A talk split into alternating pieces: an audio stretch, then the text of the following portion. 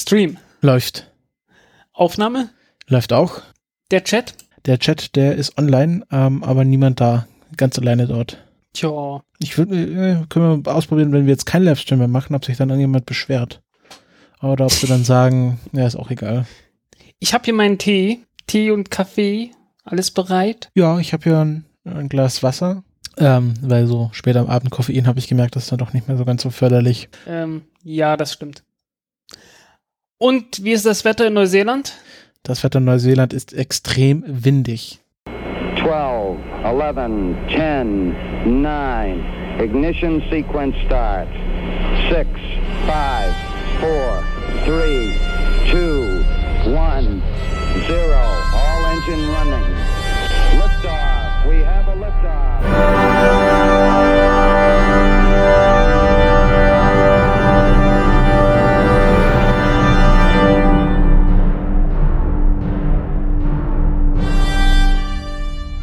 Countdown Podcast, Folge 50, Jubiläumsfolge. Ich begrüße bei mir den Frank. Hallo Frank. Hallo Christopher. Und ich sag es nochmal, eine Jubiläumsfolge ist das nicht. Das ist ja keine glatte Zahl. Ich meine, die 64, das ist eine glatte Zahl. Tis. Muss mir noch mal erklären, nach welcher Rechnung das eine glatte Zahl ist. Äh, Binärsystem. Ach so, ja. Ich dachte jetzt schon. Das ist die, das ist die 100000. Okay. Na gut, dann hatten wir aber schon ein paar Jubiläen, weil Ja. Folge 2, Folge. ja. Im Binärsystem hat man am Anfang sehr viele, sehr viele Jubiläen.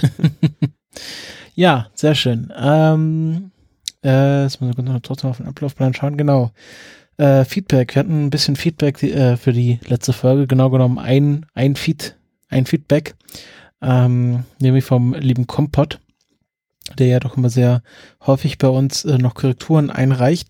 Ähm, und wir hatten ja letztes Mal darüber geredet, äh, über das ähm, X37B, was ja vor zwei Wochen gelandet war. Und ähm, wir hatten also drüber gesprochen, es sieht da so ein bisschen aus wie so ein kleines Space Shuttle. Ähm, und er meinte, dass das dann, also der Kompott meinte, dass es dann auch dafür designt, äh, am Anfang designt wurde, dass das aus dem Space Shuttle heraus gestartet werden kann. Ähm, also Was wohl auch tatsächlich so ist. also der Wikipedia wird das so erwähnt. Ich habe mal die Quelle nachgeschaut. Da kann man jetzt die Quelle, wo die Wikipedia draus zitiert, kann man nicht online nachschauen. Das ist so ein Buch über die Geschichte von Boeing.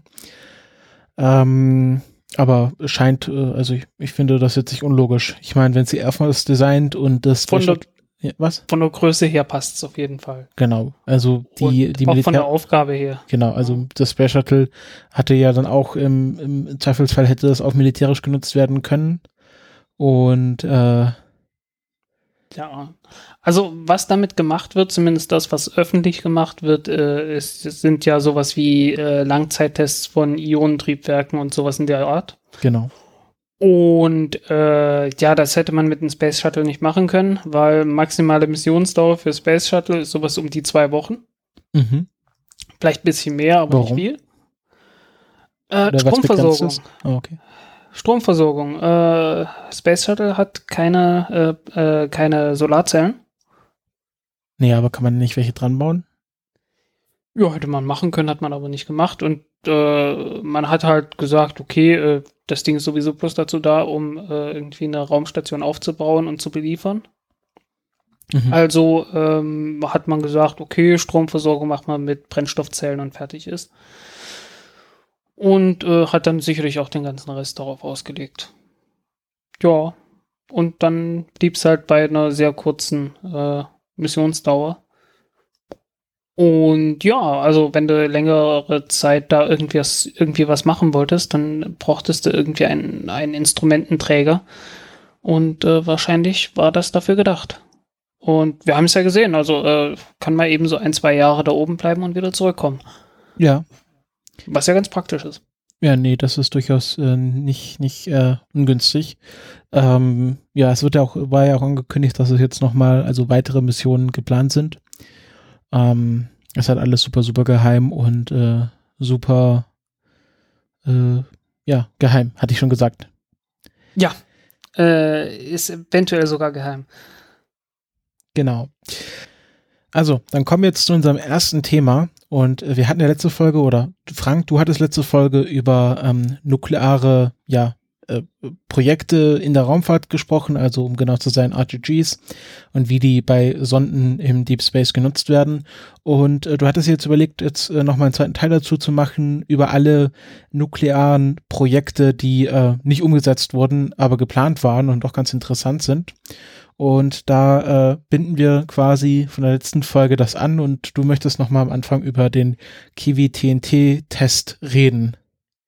Genau. Ähm, ich hatte jetzt so 50-50 äh, mir überlegt, also entweder mache ich das oder ich mache gleich die Photovoltaik äh, und habe mich dann dafür entschieden, jetzt habe ich einmal damit angefangen mit den äh, Kernreaktoren und jetzt mache ich das erstmal noch zu Ende und die Photovoltaik kommt dann in der nächsten Ausgabe. Äh, ist sogar schon in der Planung drin, das steht fest geschrieben, das ist bei uns fast so wie in Stein gemeißelt. Also wer darauf wartet, es kommt. Genau also noch, noch fester kann man das bei uns nicht machen, weil ähm, irgendwie in Stein meißeln, das, das bringt bei uns nicht so viel. dann müssen wir uns, dann müssen wir uns vor der Sendung erst die Steintafeln hin und her schicken. Das wird schwierig. Also, ähm, ja, das, äh, äh, das Projekt, also es, es gab äh, ein Projekt schon in den 1950er Jahren, da hat man dann angefangen, ähm, irgendwie einen Reaktor zu bauen, mit dem man ein Raketentriebwerk betreiben kann. Was ist jetzt ähm, äh, der, der Hintergrund des Ganzen? Ähm, und ich hoffe, wir hatten uns darüber noch nicht schon mal irgendwann eine Ausgabe unterhalten, aber ich, ich kann es nicht mehr sagen. Äh, wir haben jetzt auch angefangen, ein Archiv mehr oder also irgendwie mal die Themen für uns aufzuschreiben, die wir jetzt äh, besprechen, damit wir das in Zukunft äh, ja, damit wir uns nicht wiederholen, nicht allzu oft zumindest. Sollten wir das schon mal getan haben, äh, dann Entschuldigung, dass wir uns hier wiederholen. Ähm, ja, also Sinn und Zweck von einem Raketentriebwerk ist es ja, äh, einfach bloß irgendwie Masse hinten rauszuschmeißen und das möglichst schnell. Und wenn man ein Raketentriebwerk baut, dann macht man das, indem man äh, ja einen chemischen Treibstoff nimmt und den verbrennt. Äh, entweder weil es eine chemische Verbindung ist, die instabil ist und zersetzt werden kann, so dass Energie frei wird, dann heizt sich das Ganze auf, äh, Druck steigt und äh, den hohen, mit dem hohen Druck kann man das Ganze dann einfach durch eine Düse hinten rausschmeißen und kriegt dann gewissen Schub raus. Ähm, ist natürlich begrenzt dann durch die Energie, die durch den Zerfall von dem Stoff gerade frei wird. Wenn man das Ganze jetzt wie mit einem herkömmlichen äh, ja, Raketentriebwerk macht, dass man sagt, okay, wir haben hier einen Oxidator und ein normales äh, ja, normalen Treibstoff, kann man das miteinander verbrennen. Das bringt dann schon ein bisschen mehr, aber auch nicht so viel mehr. Ähm, wir wissen es ja so, die Größenordnungen bewegen sich zwischen, ich sag mal, zwei Kilometer pro Sekunde und fünf Kilometer pro Sekunde. Äh, Betonung auf dazwischen. Und ja, wenn man mehr haben will als das, braucht man irgendwo eine bessere Idee denn man ist halt immer wieder äh, angewiesen auf die Energie, die bei chemischen Reaktionen frei wird. Und äh, das hat halt seine Grenzen. Äh, man kann jetzt noch ein bisschen rumlamentieren und sich überlegen, na ja, vielleicht kann ich ein bisschen mehr rausholen, indem ich nicht sage, okay, wir verbrennen es jetzt nicht mit Sauerstoff, sondern mit Fluor und wir verbrennen nicht nur äh, Wasserstoff als Energiequelle, sondern auch noch ein bisschen Lithium dazu. Dann kommt man auch mal auf sowas wie sechs Kilometer pro Sekunde. Aber dann hat sich's langsam wirklich äh, mit der Kunst gehabt. Und äh, ja, dann braucht man halt einfach eine ganz andere Energiequelle, mit, wenn man mehr als das haben will. Ähm, natürlich gibt es die Möglichkeit, äh, man nimmt Sonnenlicht und äh, heizt damit irgendwas auf oder man nimmt Strom über Solarzellen und heizt damit irgendwas auf, was ja die Chinesen bei so einem kleinen Satelliten jetzt vor kurzem gemacht haben und wir hatten uns mit Sicherheit auch schon mal über Arcjet-Triebwerke und diverse andere elektrische Dinge unterhalten. Aber man kann das Ganze natürlich auch mit einem Kernreaktor machen. Und wenn man in den 1950er Jahren ist, dann hat man da überhaupt keine Probleme damit zu sagen, hey, wir bauen einen Kernreaktor und machen das damit. Weil äh, mit einem Kernreaktor hat man in den 50er Jahren so ziemlich jedes Problem lösen wollen. Und teilweise auch gelöst. Mehr oder weniger. Ähm, liegt also nahe, wir wollen ein Raumschiff betreiben, nach Möglichkeit bis zum Mars kommen, möglichst wenig Treibstoff dabei verbrauchen. Also bauen wir einen Kernreaktor als Energiequelle und heizen damit Gas auf. Was für ein Gas nimmt man da? Es gibt nur ein Gas, bei dem sich das lohnt. Äh, und dieses Gas ist Wasserstoff. Wasserstoff ist so ziemlich das leichteste Gas, was es gibt. Ähm, und äh, worum es jetzt geht, ist praktisch, man heizt dieses Gas auf. Und zwar so weit wie es geht mit dem Kernreaktor. So ein Kernreaktor und äh, da hat man dann spezielle Kernreaktoren gebaut, die besonders hohe Temperaturen aushalten können, können nur eine begrenzte Temperatur aushalten. Also viel mehr als so reichlich 2000 Grad irgendwo der, in der Gegend ist dann echt Schluss ähm, weil einfach das Material mit der Zeit in die Brüche geht. Und äh, ja, praktisch äh, hat man dann die Temperatur schon vorgegeben und muss sich dann überlegen, wie schnell wird das Gas, wenn es eine vorgegebene Temperatur hat. Und ähm, ja, damit hat sich das fast schon erledigt und weil das leichteste Gas hat die höchste Geschwindigkeit, weil ähm, die Temperatur sagt einem, wie hoch die, wie viel Energie jedes Teilchen im Gas hat. Und äh, die Energie von jedem Teilchen im Gas äh, beschreibt praktisch, äh, also ist halt, kennt man ja E gleich äh, m halbe v Quadrat. Die kinetische, die kinetische Energie ist in dem Fall wirklich beschrieben durch die, äh, durch die Temperatur. Und äh, wenn man das damit überschlägt, stellt man ganz schnell fest, okay, umso kleiner m ist, umso höher ist v. Demzufolge sollte man das leichteste Gas nehmen, das man finden kann, und das ist Wasserstoff. Kleines bisschen komplizierter ist es noch, äh, weil die Formel gilt im Prinzip nur für Helium äh, oder andere Edelgase, weil die halt keine Moleküle bilden. Wenn man sowas hat wie Wasserstoff, was halt ein Molekül ist, dann hat man äh, ein ausgedehntes Etwas und das kann dann rotieren und die Rotation nimmt dann noch mal ein bisschen Energie auf und so weiter und so weiter. Ähm, aber das ist nicht so viel, dass Wasserstoff jetzt nicht trotzdem äh, das beste Gas für den Zweck wäre. Außerdem hat man bei Helium das kleine Problem, dass man das äh, nur sehr, sehr, sehr schwer äh, flüssig kriegt, noch viel schwerer als Wasserstoff und das Ganze kaum, äh, ja, äh, kaum irgendwie lagern kann in größeren Tanks, in größeren Mengen, äh, ohne sehr viel Gewicht für irgendwelche Druckflaschen oder so äh, einplanen zu müssen. Also, Plan ist, wir bauen einen kleinen Kernreaktor. Kleiner Kernreaktor, möglichst hohe Temperatur, möglichst hohe Leistung und äh, das schöne Projekt dazu heißt Nuclear Engine for Rocket Vehicle Application, kurz NERVA. Und äh, im Rahmen von dem Projekt hat man dann äh, diverse, äh, die, diverse äh, Kernreaktoren entwickelt. Ähm, bin mir gerade nicht hundertprozentig sicher, ob das von Anfang an Nerva hieß, aber äh, ja,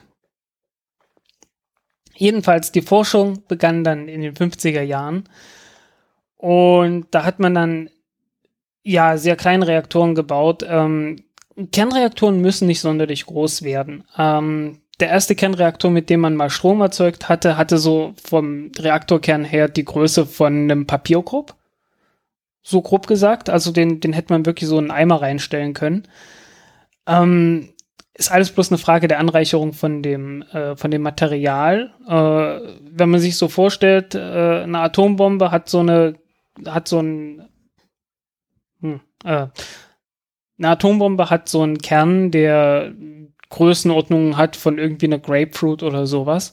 Und im Prinzip kann man so einen Atombombenkern auch umbauen zu einem Kernreaktor, wenn man das denn unbedingt möchte. Äh, also die, die notwendige Größe für einen Kernreaktor ist wirklich sehr, sehr klein. viel wichtiger ist in dem Fall die Frage, was für ein Material das ist. Und da hat man dann äh, keramische Materialien gefunden, die relativ hohe Temperaturen aushalten, ohne gleich zu schmelzen. Weil wenn man jetzt ähm, sowas nehmen würde wie Plutonium oder so, äh, dann würde das schon bei, ich glaube, unterhalb von 1000 Grad äh, anfangen zu schmelzen. Und äh, mit einfach nur geschmolzenem Plutonium fällt es etwas schwierig, das Gas äh, ja aufzuheizen. Weil was man gerne haben möchte, ist so ähm, ja ein gefüllter Bereich, in dem entweder Platten oder Kugeln oder irgend sowas ist, das eine große Oberfläche hat, durch das durch dieses Gas durchgepumpt werden kann und möglichst viel Kontakt mit dieser mit der heißen Oberfläche von den ähm, ja also Brennstäbe sind es in dem Fall halt nicht, also mit dem mit dem äh, mit dem Material innerhalb von dem Kernreaktor hat, äh, damit das Ganze möglichst schnell, möglichst leicht aufgeheizt werden kann. Und ähm, ja, das ist halt praktisch der ganze Trick. Ne? Also du hast halt etwas, das äh, sehr heiß ist und äh, pumpst dort äh, das sehr kalte, den sehr kalten Wasserstoff durch. Und wenn er rauskommt, ist er heiß. Ähm, erreicht dann irgendwas um die 2000 Grad. Und das reicht immerhin aus, um äh, Größenordnungen von äh, 8 Kilometer pro Sekunde äh, Geschwindigkeit am, am Ausgang der Düse zu haben. es ist keine gute Idee, mit so etwas von der Erde starten zu wollen. Aus diversen Gründen. Äh, erstens, die, der, der Brennkammerdruck ist nicht überragend. Ich habe jetzt keine Werte im Kopf. Ähm, steht hier irgendwo? Nein, steht nirgendwo. Ähm, überragend ist es nicht. Äh, also ähm, äh, äh, auf Meeresniveau haben die ganzen, haben die einen äh, ISP, also äh, spezifischen Impuls von 380 Sekunden, also letzten Endes ähnlich viel wie ein klassisches, äh, ein klassisches Raketentriebwerk. Aber im Vakuum ähm, hätte die fertige das fertige Raketentriebwerk dann ISP von 850 Sekunden gehabt. Und 850 Sekunden, das ist äh, fast doppelt so viel wie das, was man normalerweise mit einem äh, Wasserstofftriebwerk erreicht hätte. Und wir dürfen nicht vergessen, das Ganze ist in den 60er Jahren gewesen. Äh, Stand der Technik war damals sowas wie das J2-Triebwerk, was man in der Saturn-Rakete benutzt hat. Und äh, das war noch nicht ganz so gut wie die äh, heutigen Wasserstofftriebwerke. Und äh, ja, ist halt wirklich praktisch doppelt so gut. Braucht nur halb so viel, ähm, nur halb so viel Treibstoff für den gleichen Schub oder äh, erreicht mit der gleichen Aufteilung von Treibstoff und Masse die doppelte Geschwindigkeit, je nachdem, wie man das Ganze sehen möchte. Und ähm, gedacht war das Ganze dann, um irgendwann ein Raumschiff zu bauen, mit dem man zum Mars fliegen kann. Ähm, es ist keine gute Idee, außerdem von der Erde starten zu wollen weil, naja, so ein Kernreaktor ist, wenn der fertig gebaut ist, nicht wirklich radioaktiv. Radioaktiv, ernsthaft radioaktiv, wird der erst im laufenden Betrieb. Soll heißen, ähm, wenn man jetzt äh, den Reaktor gebaut hat, kurz getestet hat, ob alles läuft, ob der sich so verhält, wie man sich das gedacht hat, ähm, dann ist er noch nicht wesentlich radioaktiv. Wenn man dann anfängt, den zu starten, äh, für den Einsatz dann im Weltraum, ähm, und es kommt zum Unfall, da passiert noch nicht allzu viel. Vorausgesetzt, äh, dass es nicht irgendwo zu einer Kettenreaktion kommt. Ähm, aber wie gesagt, da passiert erstmal noch nicht allzu viel. Äh, also, wenn man, dann, wenn man den startet und vom Weltraum aus und hoffentlich äh, von einem Punkt, wo es dann egal, wo er dann mindestens schon mal im Weltraum bleibt, nicht zur Erde zurückkommt, wenn man da anfängt, äh, den zu starten, dann kann man zumindest sagen, okay, es ist halbwegs verantwortungsvoll oder ja, also man kann es zumindest verantworten, den dort äh, zu starten und das, äh, das Raketentriebwerk an dieser Stelle zu benutzen. Also das ist nicht so, das ist nicht ganz blöd. Ähm, man hat dann halt nur einen Reaktor, der immer so im Laufe der Zeit halt immer radioaktiver wird, also weil sich halt die, ähm, die Spaltprodukte von der Kettenreaktion anreichern. Ähm, das hat erstens das Problem, dass, äh, also was heißt das Problem? Also ähm, das ist das, was man in jedem Kernreaktor hat. Irgendwann äh, funktionierte nicht mehr, weil halt zu viele Spaltprodukte drin sind, die zu viele Neutronen wegschnappen. Und irgendwann kommt dann keine Kettenreaktion mehr zustande. Ähm, anderes Problem, das man sich überlegen sollte, ist, wie kommt man zur Erde zurück, ohne dass man den Kernreaktor in die Nähe der Erde bringt und eventuell Gefahr läuft, dass der äh, direkt auf die Erde draufstürzt. Ähm, aber ich weiß nicht, äh, ich glaube, so weit ist man in der Planung nicht gekommen. Ähm, denn man hat zwar diverse Testreaktoren gebaut und man hat die auch äh, als Kernreaktor, äh, nicht nur als Kernreaktor, sondern auch als äh, Raketentriebwerk gebaut, also ähm, mit Testständen allem. Also man hat, man ist so weit gekommen, dass man als nächsten Schritt dann wirklich das eigentliche Raketentriebwerk gebaut hätte. Ähm, also äh, das Problem beim letzten, bei der letzten Version, die man hatte, glaube ich, war, äh, dass das Gewicht noch etwas zu groß war, dass man einfach noch nicht die Komponenten auf äh, möglichst leichtes Gewicht optimiert hatte und äh, ja, praktisch halt erstmal sicher gehen wollte, dass alles soweit funktioniert. Aber man hatte schon die Raketendüse hinten drin gehabt, man hatte die Pumpen gehabt, jada jada, halt äh, alles, was man gebraucht hat, nur noch nicht äh, auf den, äh, ja, auf den Flugbetrieb ähm, optimiert. Ja, ähm, und man hätte dann in einer Raketenstufe gebaut, äh, die ein Leergewicht von ungefähr 34 Tonnen gehabt hätte.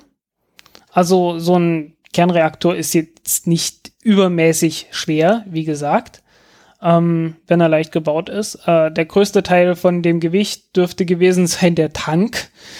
Ähm, denn äh, Wasserstoff als Treibstoff hat ein ernsthaftes Problem, äh, wiegt so gut wie nix. Ähm, ein Liter äh, flüssiger Wasserstoff wiegt 70 Gramm.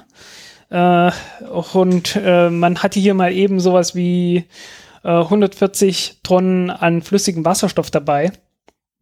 Oder wollte es dabei haben. Und ähm, anders als bei einer normalen Rakete, die, von der wir sagen würden, äh, hat einen Wasserstoffantrieb, ist das halt wirklich Wasserstoff, nur Wasserstoff. Ähm, 140 Tonnen Treibstoff, das entspricht so fast der Größenordnung, ist ein kleines bisschen weniger, als was die Ariane 5 zum Beispiel in der Kernstufe drin hat.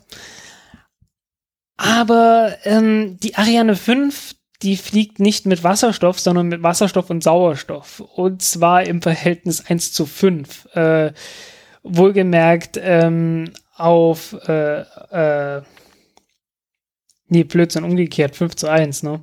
Ähm, auf 5 Tonnen Wasserstoff, äh, auf 5 Tonnen Sauerstoff kommt eine Tonne Wasserstoff. So heißen der größte Teil von dem Gewicht, äh, was die Area was man im normalen Wasserstoffantrieb äh, mitnimmt, ist nicht Wasserstoff, sondern Sauerstoff. Und äh, entsprechend wird das Ganze sehr viel kompakter, als was es wäre, wenn das wirklich alles nur Wasserstoff wird. Also die Größenordnungen dürften dann ungefähr äh, in dem Bereich liegen, ja, der Wasserstofftank vom Space Shuttle wäre das gewesen. Ähm, nur, dass äh, das Space Shuttle halt äh, Wasserstoff und Sauerstoff zusammen äh, ungefähr 1000 Tonnen mitgenommen hat. Also wäre alles sehr, sehr groß geworden. Kann man sich dann auch überlegen, äh, der externe Tank vom Space Shuttle wog sowas wie 26 Tonnen kann man sich dann überlegen, äh, äh, wie viel dann noch für den Kernreaktor übrig bleibt und den, und den Rest von dem Triebwerk. Also äh, eine sehr leichtgewichtige Sache eigentlich. Würde man jetzt so spontan, wenn man sich so überlegt, wie ein Kernreaktor normalerweise aussieht, äh, wahrscheinlich nicht erwarten. Ähm, liegt natürlich auch daran, dass man sagt, okay, das Ding ist da hinten dran. Äh, wir pumpen einfach bloß äh, flüssigen Wasserstoff dadurch. Ähm, läuft auch nicht sehr lang, kann sehr hohe Temperaturen erreichen und äh, das hilft tatsächlich bei der Kühlung. Also umso höher die Temperatur, umso leichter wird die wird man die Energie und die äh, die Wärme aus dem Kernreaktor wieder los. Ähm, das heißt, man konnte den Kernreaktor starten ähm, und äh, wenn der Wasserstoff oder wenn man dann sagt, okay, äh, ja, jetzt ist Schluss, wir, wir haben erreicht, was wir, was wir erreichen wollten, oder ja, wir haben keinen Treibstoff mehr. Äh, dann konnte man den Reaktor tatsächlich ausschalten und dann einfach so belassen und den Rest dann halt durch, Radio, durch radiative Kühlung äh, einfach äh, ja, kühlen. So heißen Wärmestrahlung. Das geht aber wirklich bloß äh, in, in solchen Reaktoren, die auf sehr hohe Temperaturen ausgelegt sind.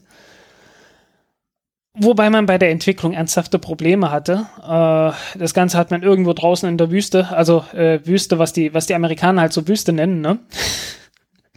Wieso? Äh, was was ist denn der Unterschied zu deiner Wüste? Äh, Halbwüste. Also zu heißen, das ist nicht sowas wie die Sahara oder so, sondern äh, ja, wie man sich halt so äh, das Outback von Australien oder so vorstellt. Also so äh, ja, halt, ne, Steppengräser und so. Hm, okay, also keine, keine Sanddünen. Ja, also der, der wilde Westen wird auch, wurde auch gerne mal so als die äh, Great American Desert bezeichnet. Also ja, wenn man sich so die, die Bilder von äh, diversen Testgebieten, wo die Amerikaner ihre Kernkraftwerke und Kernreaktoren getestet haben und oder auch halt ihre Atombomben. Äh, ich meine, guck dir das an. Also da, da ist durchaus ringsrum Gras. Ja, aber ähm, gut. Äh, ist, glaub, trocken, beim, ist es trotzdem bei der, sehr, sehr trocken. Bei der Wikipedia nachgeschaut. Hm? Was du jetzt als Wüste bezeichnet hast, ist ja eine Sandwüste. Ja. Und dann gibt es noch Kieswüsten, Steinwüsten, Felswüsten, Salzwüsten und Eiswüsten. Ja, ähm, also genau genommen waren das die Jackass Flats. Ähm, Warte mal. Finde ich jetzt ein gutes Bild davon. Ich finde kein gutes Bild davon. Ähm, muss mal gucken. Maps, Google. Dumm, die dumm. Jackass Flats. Jackass Flats. Gut, der Wikipedia-Artikel ist auch nicht mega lang. Nee, nicht so richtig, ne? Äh, Aber steht, it was the test site of the nuclear powered rocket engine project Rover and Nerva. Genau. Ähm, Victoria, nee, nicht Australien, bitte.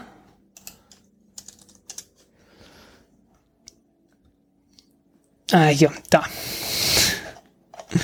Jackass Flats Road. Jackass Flats, Flats Road. Naja, ich hoffe mal, das ist es. Aber ähm, ja, also kann man sich angucken auf Google Maps und also da wächst definitiv Gras. Büsche. Und äh, ja, halt Tumbleweed sicherlich auch. Äh, Habe ich das vor kurzem gelernt, dass Tumbleweed gar nicht amerikanisch ist. Das ist ein, ein russisches Steppengras. Obwohl man es so aus dem, aus dem Wilden Westen und so kennt. Aber äh, es ist tatsächlich ein, ein russisches Steppengras, das irgendwie eine invasive Spezies war und dann äh, äh, plötzlich über den wilden Westen herzog und äh, ja, deswegen kennt man das so aus den, aus den diversen Western und so. Aber also haben die das aus Russland mitgebracht oder? Ist irgend, ja, mit Kam das mal über die Beringstraße?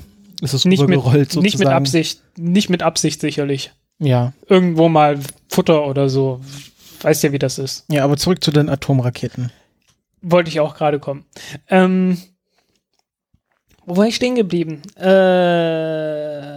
Bei Wüsten. Ja, hatte man, hatte man dort getestet und ähm, ja, man hatte ein paar Probleme bei der Entwicklung gehabt und äh, klar, sehr hohe Temperaturen und äh, man hatte so, so kleine Kugeln, man hat das äh, in, in, ich glaube, es gab verschiedene Konstruktionen. Äh, es gab welche, in denen hatte man es in kleinen Kugeln gehabt, es gab welche, da hatte man Platten gehabt. Äh, jedenfalls war das Resultat, äh, dass, dass sich die, die Platten oder auch die Kugeln ein bisschen aufgelöst haben und äh, ja, radioaktive Partikel da hinten rauskamen, was äh, nicht gut ist. Hm. Äh, sicherlich auch nicht gut für die, äh, äh für die Umgebung dort. Ähm, Gut, okay, das waren die 50er Jahre. Man hat damals in der Wüste auch Atombomben getestet unter freiem Himmel. äh, von daher, äh, ja, was soll man sagen? Äh, es war halt der Wahnsinn der Zeit, ne? Und äh, soweit ich weiß, hat man es aber am Ende hingekriegt, dass man äh, nicht mehr allzu viel äh, an Masse verloren hat von dem, von dem Reaktor. Aber äh, ja, Punkt um ist, äh, am Ende wurde die Finanzierung eingestellt, ähm, weil Sinn und Zweck der ganzen Sache war es halt, zum Mars zu fliegen. Nun hatte man allerdings bei der NASA schon lange davor beschlossen gehabt, ähm, wir hören mal besser auf, zum Mond zu fliegen. Und äh, hatte halt sogar noch ein paar Saturn-Raketen rumstehen gehabt, weil man gesagt hat, nee, die starten wir jetzt auch nicht mehr, obwohl wir sie schon fertig gebaut haben. Und dann kann man sich vorstellen, was aus den Plänen wurde, zum Mars zu fliegen. äh, so heißen, Förderung wurde komplett eingestellt. Äh, es gab noch, es gab dann noch später ein Projekt, das nennt sich Timberwind. Äh, wurde dann äh, in den 80er Jahren äh, im, im Rahmen von der SDI, der Strategic Defense Initi Initiative, äh, finanziert und äh, halt äh, ja entwickelt. Ähm, ja, Plan war halt eine, äh, ein Triebwerk zu haben, das noch ein bisschen effizienter ist. Irgendwas um die äh, 1000 Sekunden an spezifischen Impuls hat, also 10 Kilometer pro Sekunde an, äh, an Austrittsgeschwindigkeit hat, also noch ein ganze, noch ein Stück äh, effizienter als das, was man äh, beim Nerva-Projekt schon hatte. Aber ja, äh, SDI, das war halt so Reagan und so, dann war Reagan weg und äh, wir wissen ja, was dann äh, nach Reagan äh, getan wurde. Da wurden praktisch sämtlichste Entwicklungen in der, in der Raum, äh, in der Kernkraft eingestellt. Ähm, nicht nur was äh, Timberwind angeht, sondern äh, auch so ziemlich alles andere, was in der Kernkraft an Entwicklungen da war, wurde dann von der Clinton-Administration eingestellt und dann war's das. Also äh, das letzte, was man von dem Projekt gehört hatte, war dann 1994 gewesen. Und äh, ja, Seitdem äh, hat man da nicht mehr allzu viel gemacht. Zumindest nicht wirklich in die Richtung, äh, ähm, einen, Kern, einen, Kernreaktor zu entwickeln, der direkt äh, ja einfach bloß Wasserstoff äh, aufheizt und das Ganze in äh, im Düsentriebwerk benutzt. Äh, allerdings hört man so in letzter Zeit, äh, wo es halt auch um Besiedlung vom Mars geht und man hat ja schon seit Ewigkeiten sich drüber unterhalten, hey, man kann doch mit Wasserstoff und Kernreaktor und jada jada äh, zum Mars fliegen. Von daher kommt die Diskussion gerade wieder auf. Ähm, ich halte das für begrenzt sinnvoll. So diese ganze also, Atomraketen-Geschichte. Oder? Ähm, diese hier, ja. Äh,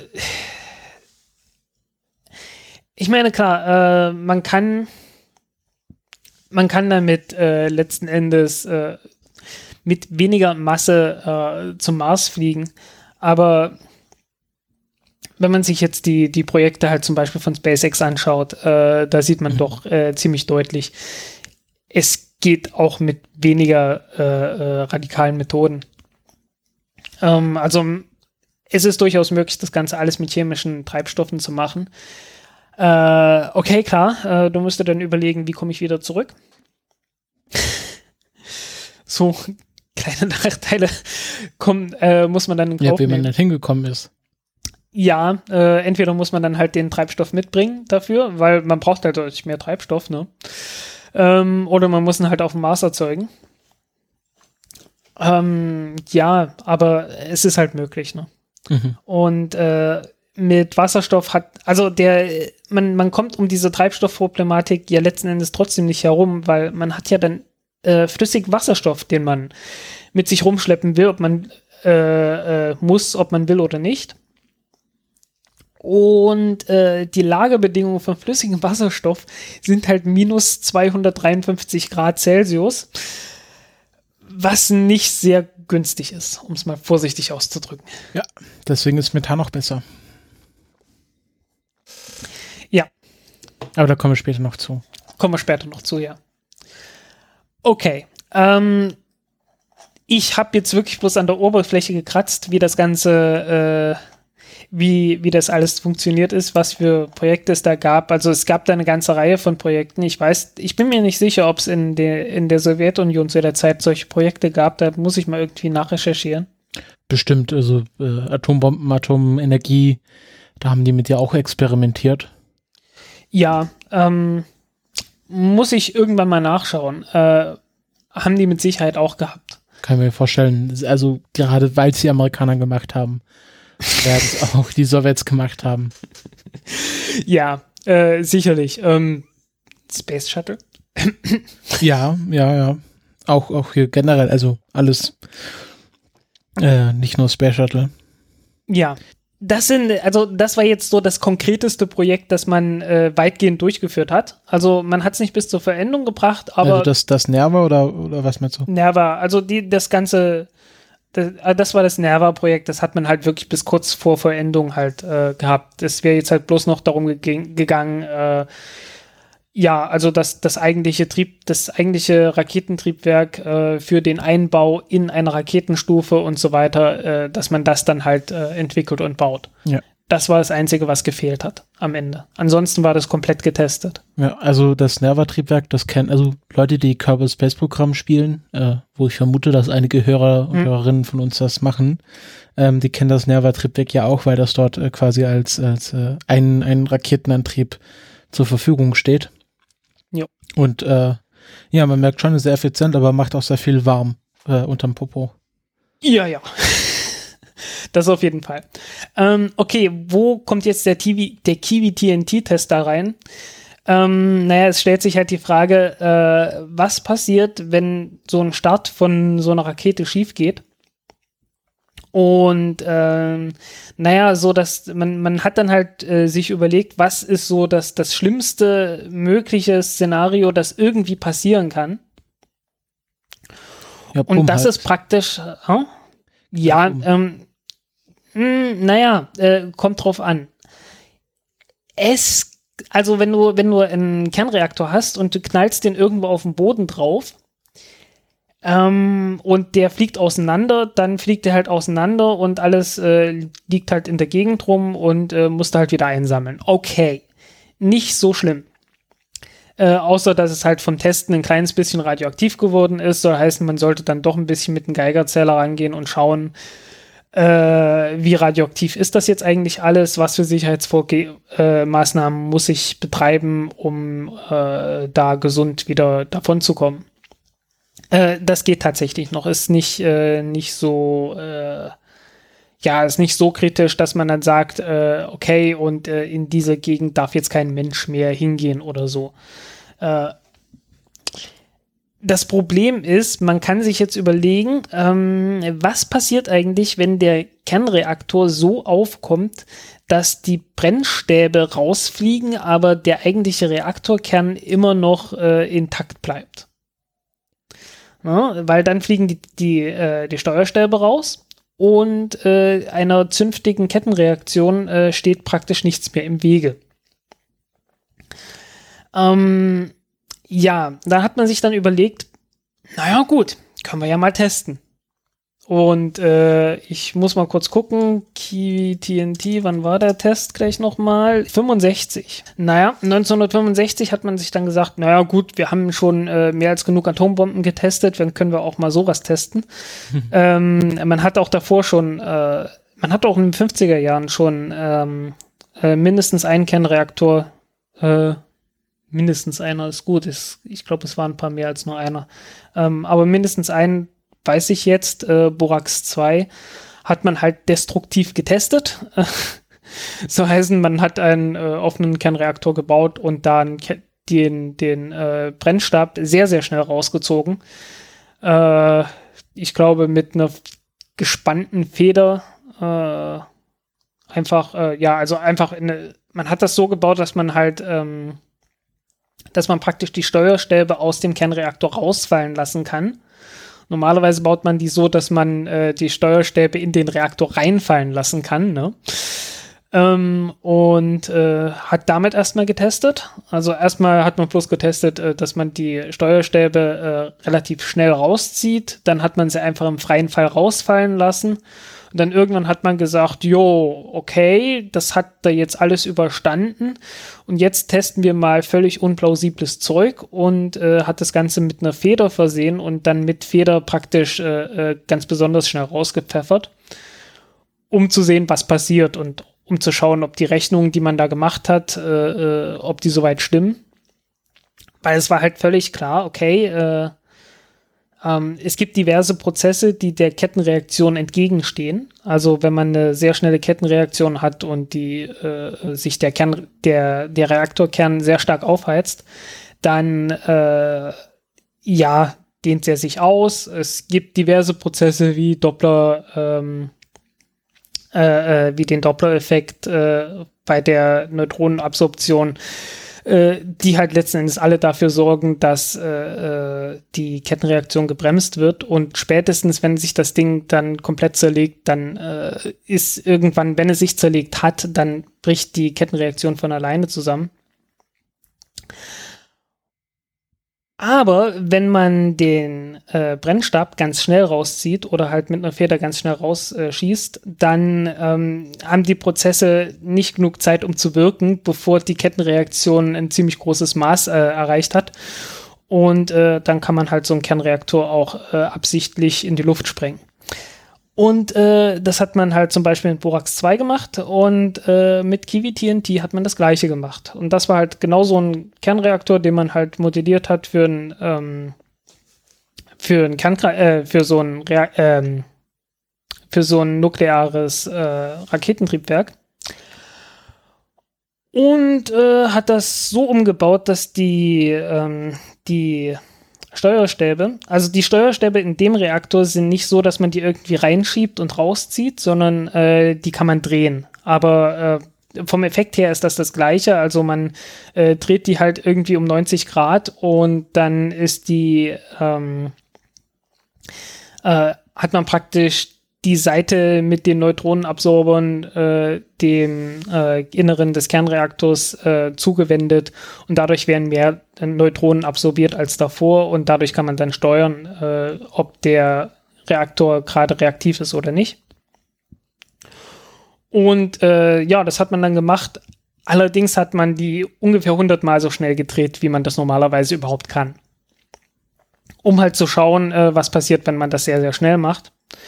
Und äh, um, auch zu, um auch zu wissen, ähm, was passiert, wenn der Reaktor irgendwie bei einem Unfall ganz besonders schlecht irgendwie auf dem Boden auf, aufschlägt, dass äh, ja, dass vielleicht doch irgendwie die, die Steuerstäbe rausfliegen und es zu einer Kettenreaktion kommen kann. Hat man gemacht, äh, hat dann festgestellt, okay, äh, die Explosion, die entstanden ist, hat so viel Energie freigesetzt wie äh, das Äquivalent von, ich glaube, zwei Tonnen TNT. Hat, ja, hat eine gewisse Menge an Strahlung äh, freigesetzt, also man sollte sich nicht innerhalb von ein paar hundert Metern davon aufgehalten haben, dann äh, standen die Chancen nicht allzu toll. Äh, außer überall, also ähm, in größerer Entfernung ähm, ist es halt im Wesentlichen eine Frage gewesen, äh, man sollte weggehen. Mhm. ja. Guter, ähm, Rat. Guter Rat, ne? Ähm, weil halt die, die, äh, die Menge an Strahlung dann doch relativ groß wurde. Aber äh, es ist nicht so, dass man dann riesige Gebiete gehabt hätte, die ähm, unglaublich stark verstrahlt gewesen wären. Ähm, ist im Wesentlichen auch eine Frage der Zeit, weil ähm, am Anfang hat man äh, sehr stark radioaktive Stoffe, die halt eine sehr kurze Lebensdauer haben. Aber ähm, also die, die Radioaktivität hat halt immer so, ne, ist einmal die Menge des Stoffs und dann ist die Frage, wie schnell zerfällt der. Und umso schneller er zerfällt, äh, umso radioaktiver ist er. Folglich hat man so den Effekt, äh, dass man am Anfang sehr, sehr, sehr viel Radioaktivität hat, äh, sehr also halt sehr starke Strahlung, aber die geht halt auch sehr schnell weg gerade weil sie so stark ist. Und äh, ja, äh, das Resultat ist dann am Ende, dass man äh, praktisch die Gegend dann auch wieder dekontaminieren kann. Also äh, wir reden hier von Größenordnungen, dass man dass ungefähr ein Gramm äh, Uran dabei gespalten wird. Hm. Kann das sein? Nee, ein Zehntel Gramm.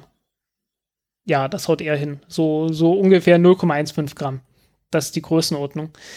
Ähm, während in einem Kernreaktor, so, so kommerzielles Kernkraftwerk oder so, da ist es halt nicht irgendwie 0,15 Gramm, äh, sondern da wird so pro Jahr bei einem Gigawatt Strom so eine Größenordnung von einer Tonne gespalten.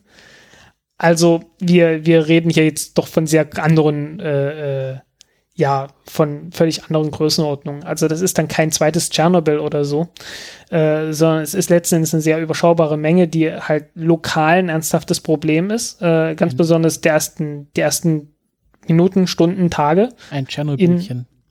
Ja, ja, äh, ein sehr, sehr kleines. ähm, aber äh, ja, es wäre ein Unfall, größenordnungsmäßig äh, vergleichbar mit dem Flugzeugabsturz, äh, bloß mit weniger Toten. Also so von die, die, die betroffene Fläche ist ungefähr so die Größenordnung, die du auch bei einem Flugzeugabsturz hättest. Ja, aber ich sag mal so, ist halt trotzdem öffentlichkeitswirksam ist das nicht so, nicht so. Genau, ja. Gut. Habe ich auch gesagt, das ist äh, nicht die schlaueste Idee, die man jemals hatte. ähm, Weswegen es wahrscheinlich auch nie umgesetzt wurde. Ja, also wie gesagt, es ist halt, es ist jetzt nicht, es ist nicht so der, der helle Wahnsinn, dass man sagt, oh, man, man gefährdet hier die Bevölkerung ganzer Landesteile oder so. Äh, das ist es nicht, ne? Also dann, ja, ist es halt einfach nicht. Aber äh, es ist schon eine Gefahr. Äh, es ist eine Gefahr, die äh, über alles hinausgeht, was man sonst so in der Raumfahrt hat. Naja, außer vielleicht, dass eine Rakete direkt abstürzt, aber deswegen macht man ja solche äh, solche Raketenstarts ja auch äh, in unbewohnten Gegenden. Also die meisten, die meisten Raketenabstürze sind ja dann entweder ganz JWD oder halt in direkter Umgebung von dem Startgelände. Äh, von daher ist das natürlich auch ein gewisser Schutz. Aber naja, ja, ist trotzdem nicht. In China das, wohnst. Äh, ja, meine ich ja. ähm, ja, wie gesagt, es ist äh, äh, nicht das Allerschlauste gewesen, was man jeweils gemacht hat, aber gleichzeitig es ist nicht, äh, es ist nicht äh, eine, eine Größenordnung, wo man sagt, irgendwie ein menschenverachtendes Verbrechen oder so, es ist einfach nur nicht sonderlich schlau. Ja. Ne? Äh, okay. ja, kein, keine Widerrede. Keine Widerrede. Gut. Ähm, kommen wir zu erfreulicheren Themen. Es gab nämlich noch ganz andere Projekte. ähm, und äh, eins dieser Projekte war das Projekt Orion.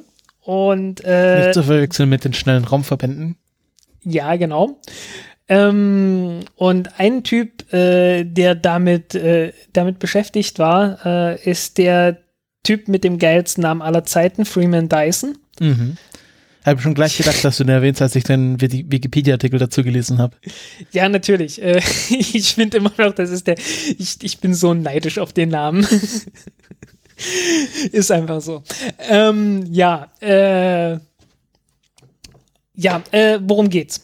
Ähm, er hat es mal beschrieben als ein einseitiges Abrüstungsprojekt. ein Abrüstungsprojekt für Atombomben. Also, die Technik, um die es geht, äh, wird auch gerne mal als Pulsantrieb äh, bezeichnet ähm, und spielt eine relativ große Rolle in einem Buch von Neil Stevenson, äh, nennt sich Anathem, A-N-A-T-H-I-M. Und äh, ja, worum geht's? Also, ähm, du hast ein Raumschiff, du hast eine Seite von dem Raumschiff, äh, die sehr gut, resi sehr resistent gegenüber, äh, ich sag mal, starken physischen Einwirkungen ist. Und äh, da ist dann ein kleines Loch.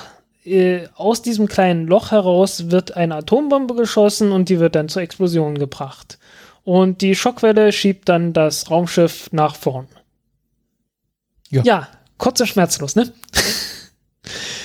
ja, das, äh, das ist die Idee, ne? Also du haust eine Atombombe hinten raus und äh, das knallt dann kräftig und das Raumschiff wird halt nach vorne geschoben.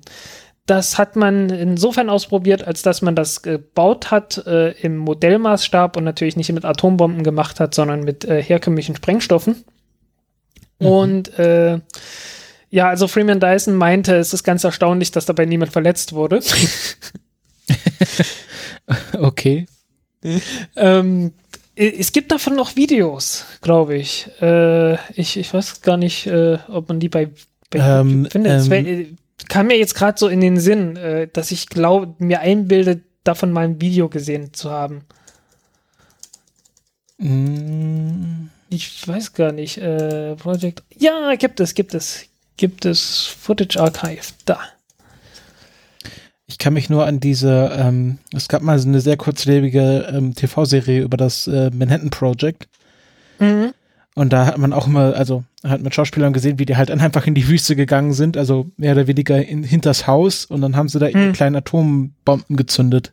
Ja. Also so muss, Äh, kann man sich das wahrscheinlich ich habe sie ins vorstellen. Burgfroy gepackt, okay? Ja. Den Link dazu. Ja, okay. Oh ja. Das ist äh, tatsächlich niedlich. Genau. Also die, die, Größen, die Größenordnung, von der wir jetzt sprechen, sind so 50 Zentimeter Durchmesser oder so. Naja, aber wenn man das halt mit TNT vollpackt, dann Der macht das Claim. auch schon Pu äh, Knallbang-Pung. Ja. Genau, und also das äh, haben haben, dann halt haben dann auch größere gebaut. Ja. Also, Und wie ging es dann Ja. weiter? Warum hat man das nicht größer gebaut? Oder halt Ähm, Maßstab? Naja, ähm, also, äh, also man sollte erstmal sagen, der Plan davon war, dass man halt äh, mehrere tausend Tonnen schwere Raumschiffe, zehntausende Tonnen schwere Raumschiffe, Millionen Tonnen schwere Raumschiffe, je nach Größenordnung halt, also man hat das in verschiedenen Größenordnungen geplant, äh, baut. Äh, entweder um irgendwie Planeten zu besiedeln oder um mal zum Jupiter zu fliegen. Äh, und es gab auch äh, Pläne für interstellare Missionen und so weiter äh, dann Robotermissionen oder so. Ähm, weil du kannst damit ziemlich hohe Geschwindigkeiten erreichen. Ähm, so eine Atombombe, wenn die explodiert, ähm, äh, es gab diverse, es gab diverse Tests, äh, sowas wie Starshot Prime, nee, Starfish Prime, ähm, wo man Atombomben im Weltall gezündet hat. Von daher weiß man sehr genau, okay, wenn eine Atombombe im Weltall äh, gezündet wird, dann fliegen die Trümmer so mit ungefähr 1000 Kilometern pro Sekunde davon. Ähm, wir erinnern uns, vorhin haben wir so gesprochen von 10 Kilometern pro Sekunde. Also, das ist schon mal ganz ordentlich, auch wenn man nicht sonderlich äh, effizient ist. Also, ähm, es gibt verschiedene Möglichkeiten, Atombomben zu bauen, wenn man die, äh, man kann die auch so bauen, dass die praktisch äh, nicht äh, in alle Richtungen gleichzeitig, äh, in, nee, in alle Richtungen gleichmäßig äh, explodiert, sondern halt ein bisschen äh, so zylinderförmig die Explosion sich ausbreitet. Ähm, dann kann man das ein bisschen steuern, so dass ein bisschen effizienter wird und so weiter. Aber man kann damit theoretisch sehr hohe Geschwindigkeiten erreichen. Äh, und das war halt so der, die Idee dahinter das Problem ist nur, du kannst dieses Raumschiff halt nicht so wie, äh, so wie vorhin beschrieben, erstmal mit einer normalen Rakete starten, dann im Weltall den Reaktor anmachen und dann davonfliegen, sondern du musst von der Erde aus starten. Und du musst natürlich dann auch mit Atombomben starten. Äh, ist gar natürlich nochmal. Also es gab ja, ich habe mir den Wikipedia-Artikel auch gelesen okay. und ähm, es gab ja auch dann am Schluss Ideen, wie man das auf eine Saturn V packt. Ähm, das Projekt Orion? Ja. Die Saturn V als Earth Launch Vehicle für das Orion-Raumschiff, also das aus den 60ern, nicht das aktuelle. Okay. Okay, dann habe ich das lange nicht mehr angeschaut. Genau, es gab ja also, ähm, es gab einen Plan von 1958, äh, wo das gesamte Teil noch 4000 Tonnen gewogen hat. Hm. Ähm, und dann von 65, ähm, wo es dann quasi nur noch äh, 100 Tonnen bis 750 Tonnen gewogen hat. Und das ist wahrscheinlich quasi dann die Phase, wo es dann Ah, okay. auf eine Saturn V oben drauf gepackt wurde. Also hier steht auch schon äh, Nutzlast, ähm, äh, ist schon aus, aus äh, bei, bei den Zeiten gar nicht mehr angegeben, weil es halt, weil halt das Raumschiff an sich die Nutzlast ist vom, von der Erde aus. Das sollte dann, Ja. glaube ich, äh, genau 200 Tonnen äh, vom Erdorbit äh, zum Mond bringen können. Im Gegensatz zu einer Saturn V, die nur 52 Tonnen zum Mond bringen kann. Okay. Ähm, muss ich ganz ehrlich sagen, davon hatte ich noch nie gehört. Also der Wikipedia-Artikel, der Ähm, ist echt, der ist echt äh, ziemlich gut. Da sind auch sehr Okay, viele dann- schöne, sehr viele schöne Dann ist der Zeichnungen- wahrscheinlich, dann Zeichnungen ist der drin. wahrscheinlich besser geworden, seit ich den damals irgendwann mal gelesen hatte. Also ich weiß nicht, ähm, wann, wann, wann hast du den mal gelesen? Äh, Jahre her. Also hier sind sehr viele, sehr viele Risszeichnungen von den verschiedenen Teilen drin. Sehr viele äh, Computergrafiken. Sei die kannte ich, aber, guter Wikipedia-Artikel, muss ich mal sagen. Auch in Deutsch, was ja nicht so selten ist. Äh, nicht so häufig ist, dass der auch in Deutsch sehr gut ist. Jo. Nö, okay. Muss ich mir dann nochmal durchlesen, weil äh, die kleinen Varianten, oder ich habe es einfach vergessen vergessen. Vielleicht habe ich es auch einfach nur vergessen. Das passiert mir häufig. Naja, das Interessante bei diesem äh, Reihen-Dings ist ja auch, Hm. dass die äh, ziemlich große Stoßdämpfer, äh, Stoßdämpfer hatten. Also, genau, darauf der- wollte ich noch Genau. wollte ich noch hinaus. Also ähm, es ist natürlich ein Problem. Du hast da hinten eine Atombombe, äh, die du mal eben zünden möchtest und das Ganze dann auch noch aushalten. Und du willst halt das, äh, äh, das Raumschiff nicht in Stücken irgendwie äh, durchs Weltall fliegen haben, sondern an einem Stück. Und ähm, ja, also alles, was du machen kannst, ist äh, zu sagen, okay, äh, es muss halt groß genug sein. Äh, es muss weit genug weg sein und die, äh, die Fläche, mit der du die Schockwelle auffangen willst, muss groß genug sein, dass man die, dass man die Kräfte halt aushalten kann. Und nach Möglichkeit sollte das Ganze natürlich auch so sein, dass äh, das Ganze nicht ein solider Block ist, weil ansonsten fühlt sich das dann an, da, also halt so, wie man sich's vorstellt, ne? äh, wenn das alles ein solider Block ist, dann äh, fühlt dann, dann ist es halt wirklich so, da hinten explodiert was und äh, du brichst dir das Genick, weil halt äh, die, weil halt die, äh, die Stoßwelle kommt. Ähm, also braucht man irgendwie etwas dazwischen, äh, das den Stoß erstmal auffängt und äh, die Kraft dann Stück für Stück weitergibt an den Rest des, des Raumschiffs, so dass man halt, ja, halt einen Stoßdämpfer. Und äh, das ist wortwörtlich gemeint, also äh, wirklich genau sowas, wie man auch im Auto hat oder so, bloß halt in groß, in richtig groß. Ja. Und äh, richtig äh, gut gedämpft. Ja, Also ich denke das nächste, was man natürlich braucht, ist äh, so ein winziges Problem, äh, die Strahlung. Äh, also man braucht halt auch ein passendes Strahlenschild dafür. Naja, man bewegt sich ja dann von der Strahlung sehr schnell weg.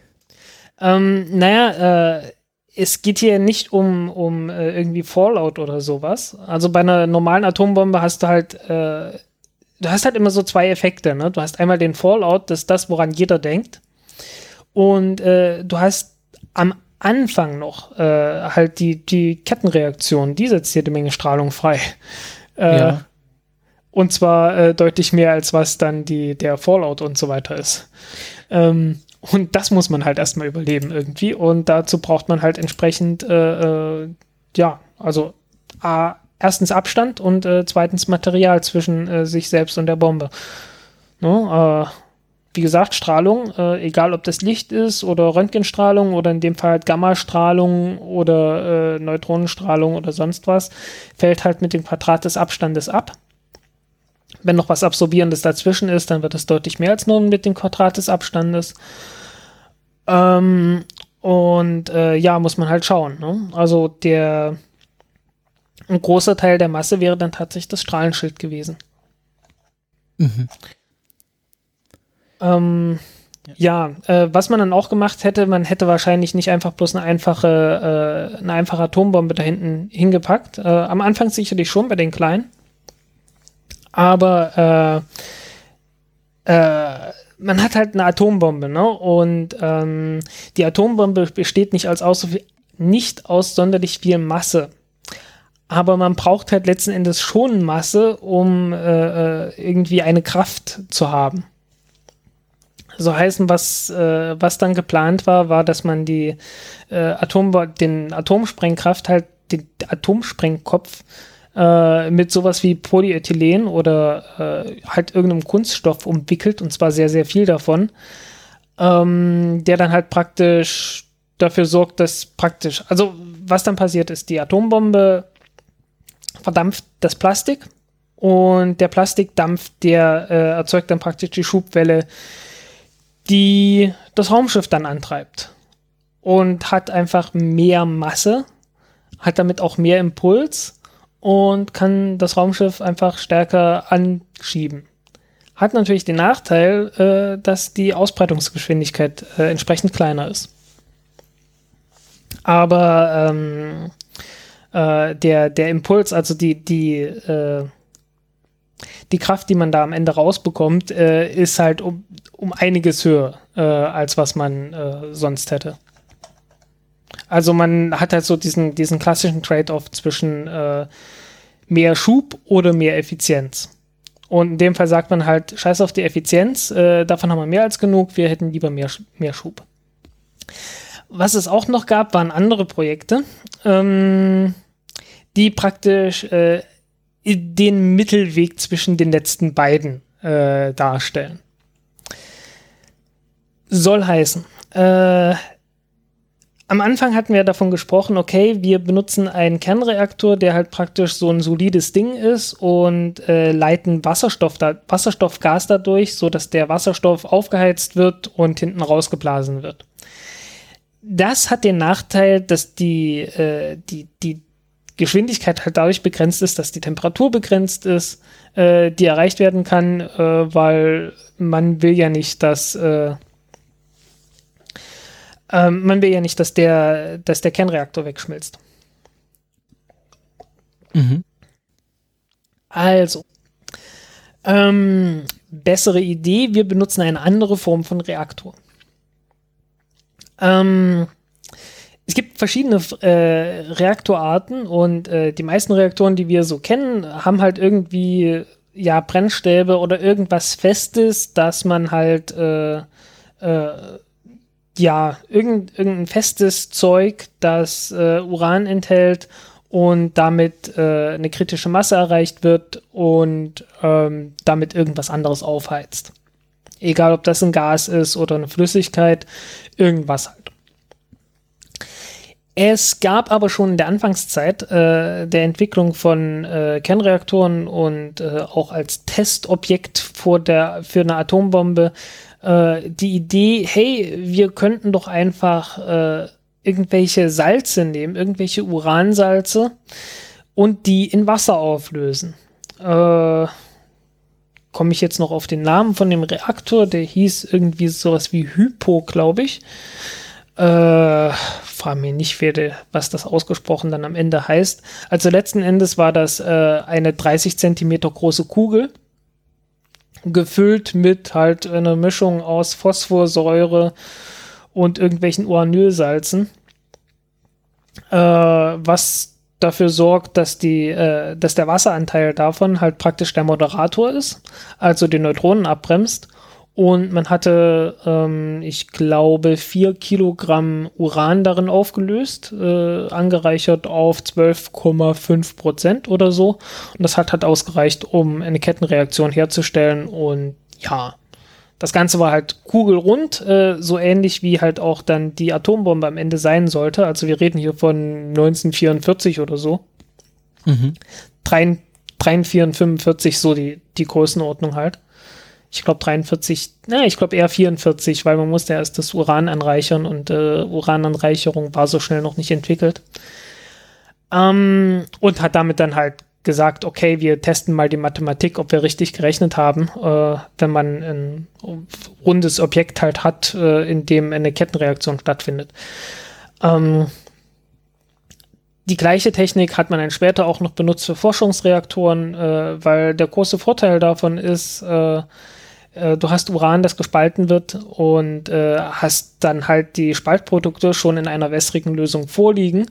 So heißt, du kannst dann die Suppe und das Zeug wurde die Suppe genannt.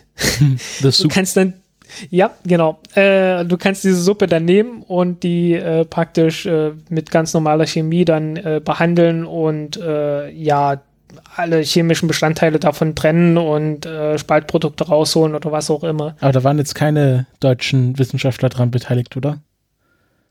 Da werden sicherlich ein paar Deutsche dabei gewesen sein, weil deutsche Wissenschaftler gab es in den USA sowieso. weil dann bekommt der Begriff der Suppennazi eine ganz andere Bedeutung. nee, Nazis waren das nicht. Ja, nee, aber äh, kennst du nicht Seinfeld hier No nee. Soup for You? Nee. Okay, gut. Also für Leute, die Seinfeld kennen, war das ein mega lustiger Witz jetzt eben. Denke ich. Äh, ja, also, ähm, ja, also deswegen hatte man sowas entwickelt schon. Ähm, und dann ist man auf die Idee gekommen, hey, daraus kann man doch ein, daraus kann man doch ein Raketentriebwerk bauen. Soll heißen, ähm, man äh, baut praktisch Treibstofftanks die halt äh, mit so einer Suppe gefüllt sind und baut dann äh, dort, wo das Raketentriebwerk normalerweise, also noch vor der eigentlichen Brennkammer, baut man dann praktisch so eine Reaktionskammer, äh, die so gebaut ist, dass dort eine, äh, eine Kettenreaktion zustande kommen kann. Soll heißen, den ganzen Rest baut man so, dass da ringsrum sowas wie Cadmium oder irgendwelche anderen Neutronenabsorber sind, so dass es nicht frühzeitig zu einer Kettenreaktion kommen kann, sondern erst an der Stelle. Und äh, die Kettenreaktion sorgt dafür, dass sich das ganze Ding aufheizt, dass das Wasser verdampft und äh, kann dann fast beliebige Temperaturen erreichen, insofern die Reaktorwände äh, gut gekühlt sind. Und dann äh, kann man halt äh, auf die Art und Weise doch, äh, ja, kann man damit ein, ein Raketentriebwerk, ein nukleares Raketentriebwerk bauen. Die Energiequelle ist gleich in dem, äh, ist halt wieder gleich in dem Treibstoff enthalten. Hat den winzigen Nachteil, dass man dann natürlich äh, riesige Mengen an äh, Spaltprodukten, halt allem, was bei der Kettenreaktion anfällt, hinten rausschmeißt. Ähm, und das war jetzt noch die vernünftige Variante. Ähm, das, war die, das war die vernünftige Variante. Also, dass man sagt, okay, äh, wir pumpen irgendwie das Zeug da rein, das heizt sich dann in dem Reaktor auf und äh, dann wird es hinten rausgehauen, äh, wenn es heiß ist. Die unvernünftige Variante sieht so aus, man baut die Reaktionskammer so, äh, dass man nicht nur äh, den kritischen Punkt erreicht, äh, also so, dass man eine, eine Kettenreaktion hat, äh, sondern, und mir fällt jetzt gerade das passende Wort nicht ein, äh, äh, äh boah, äh, ja, sondern ähm, man baut das so, dass es prompt kritisch wird.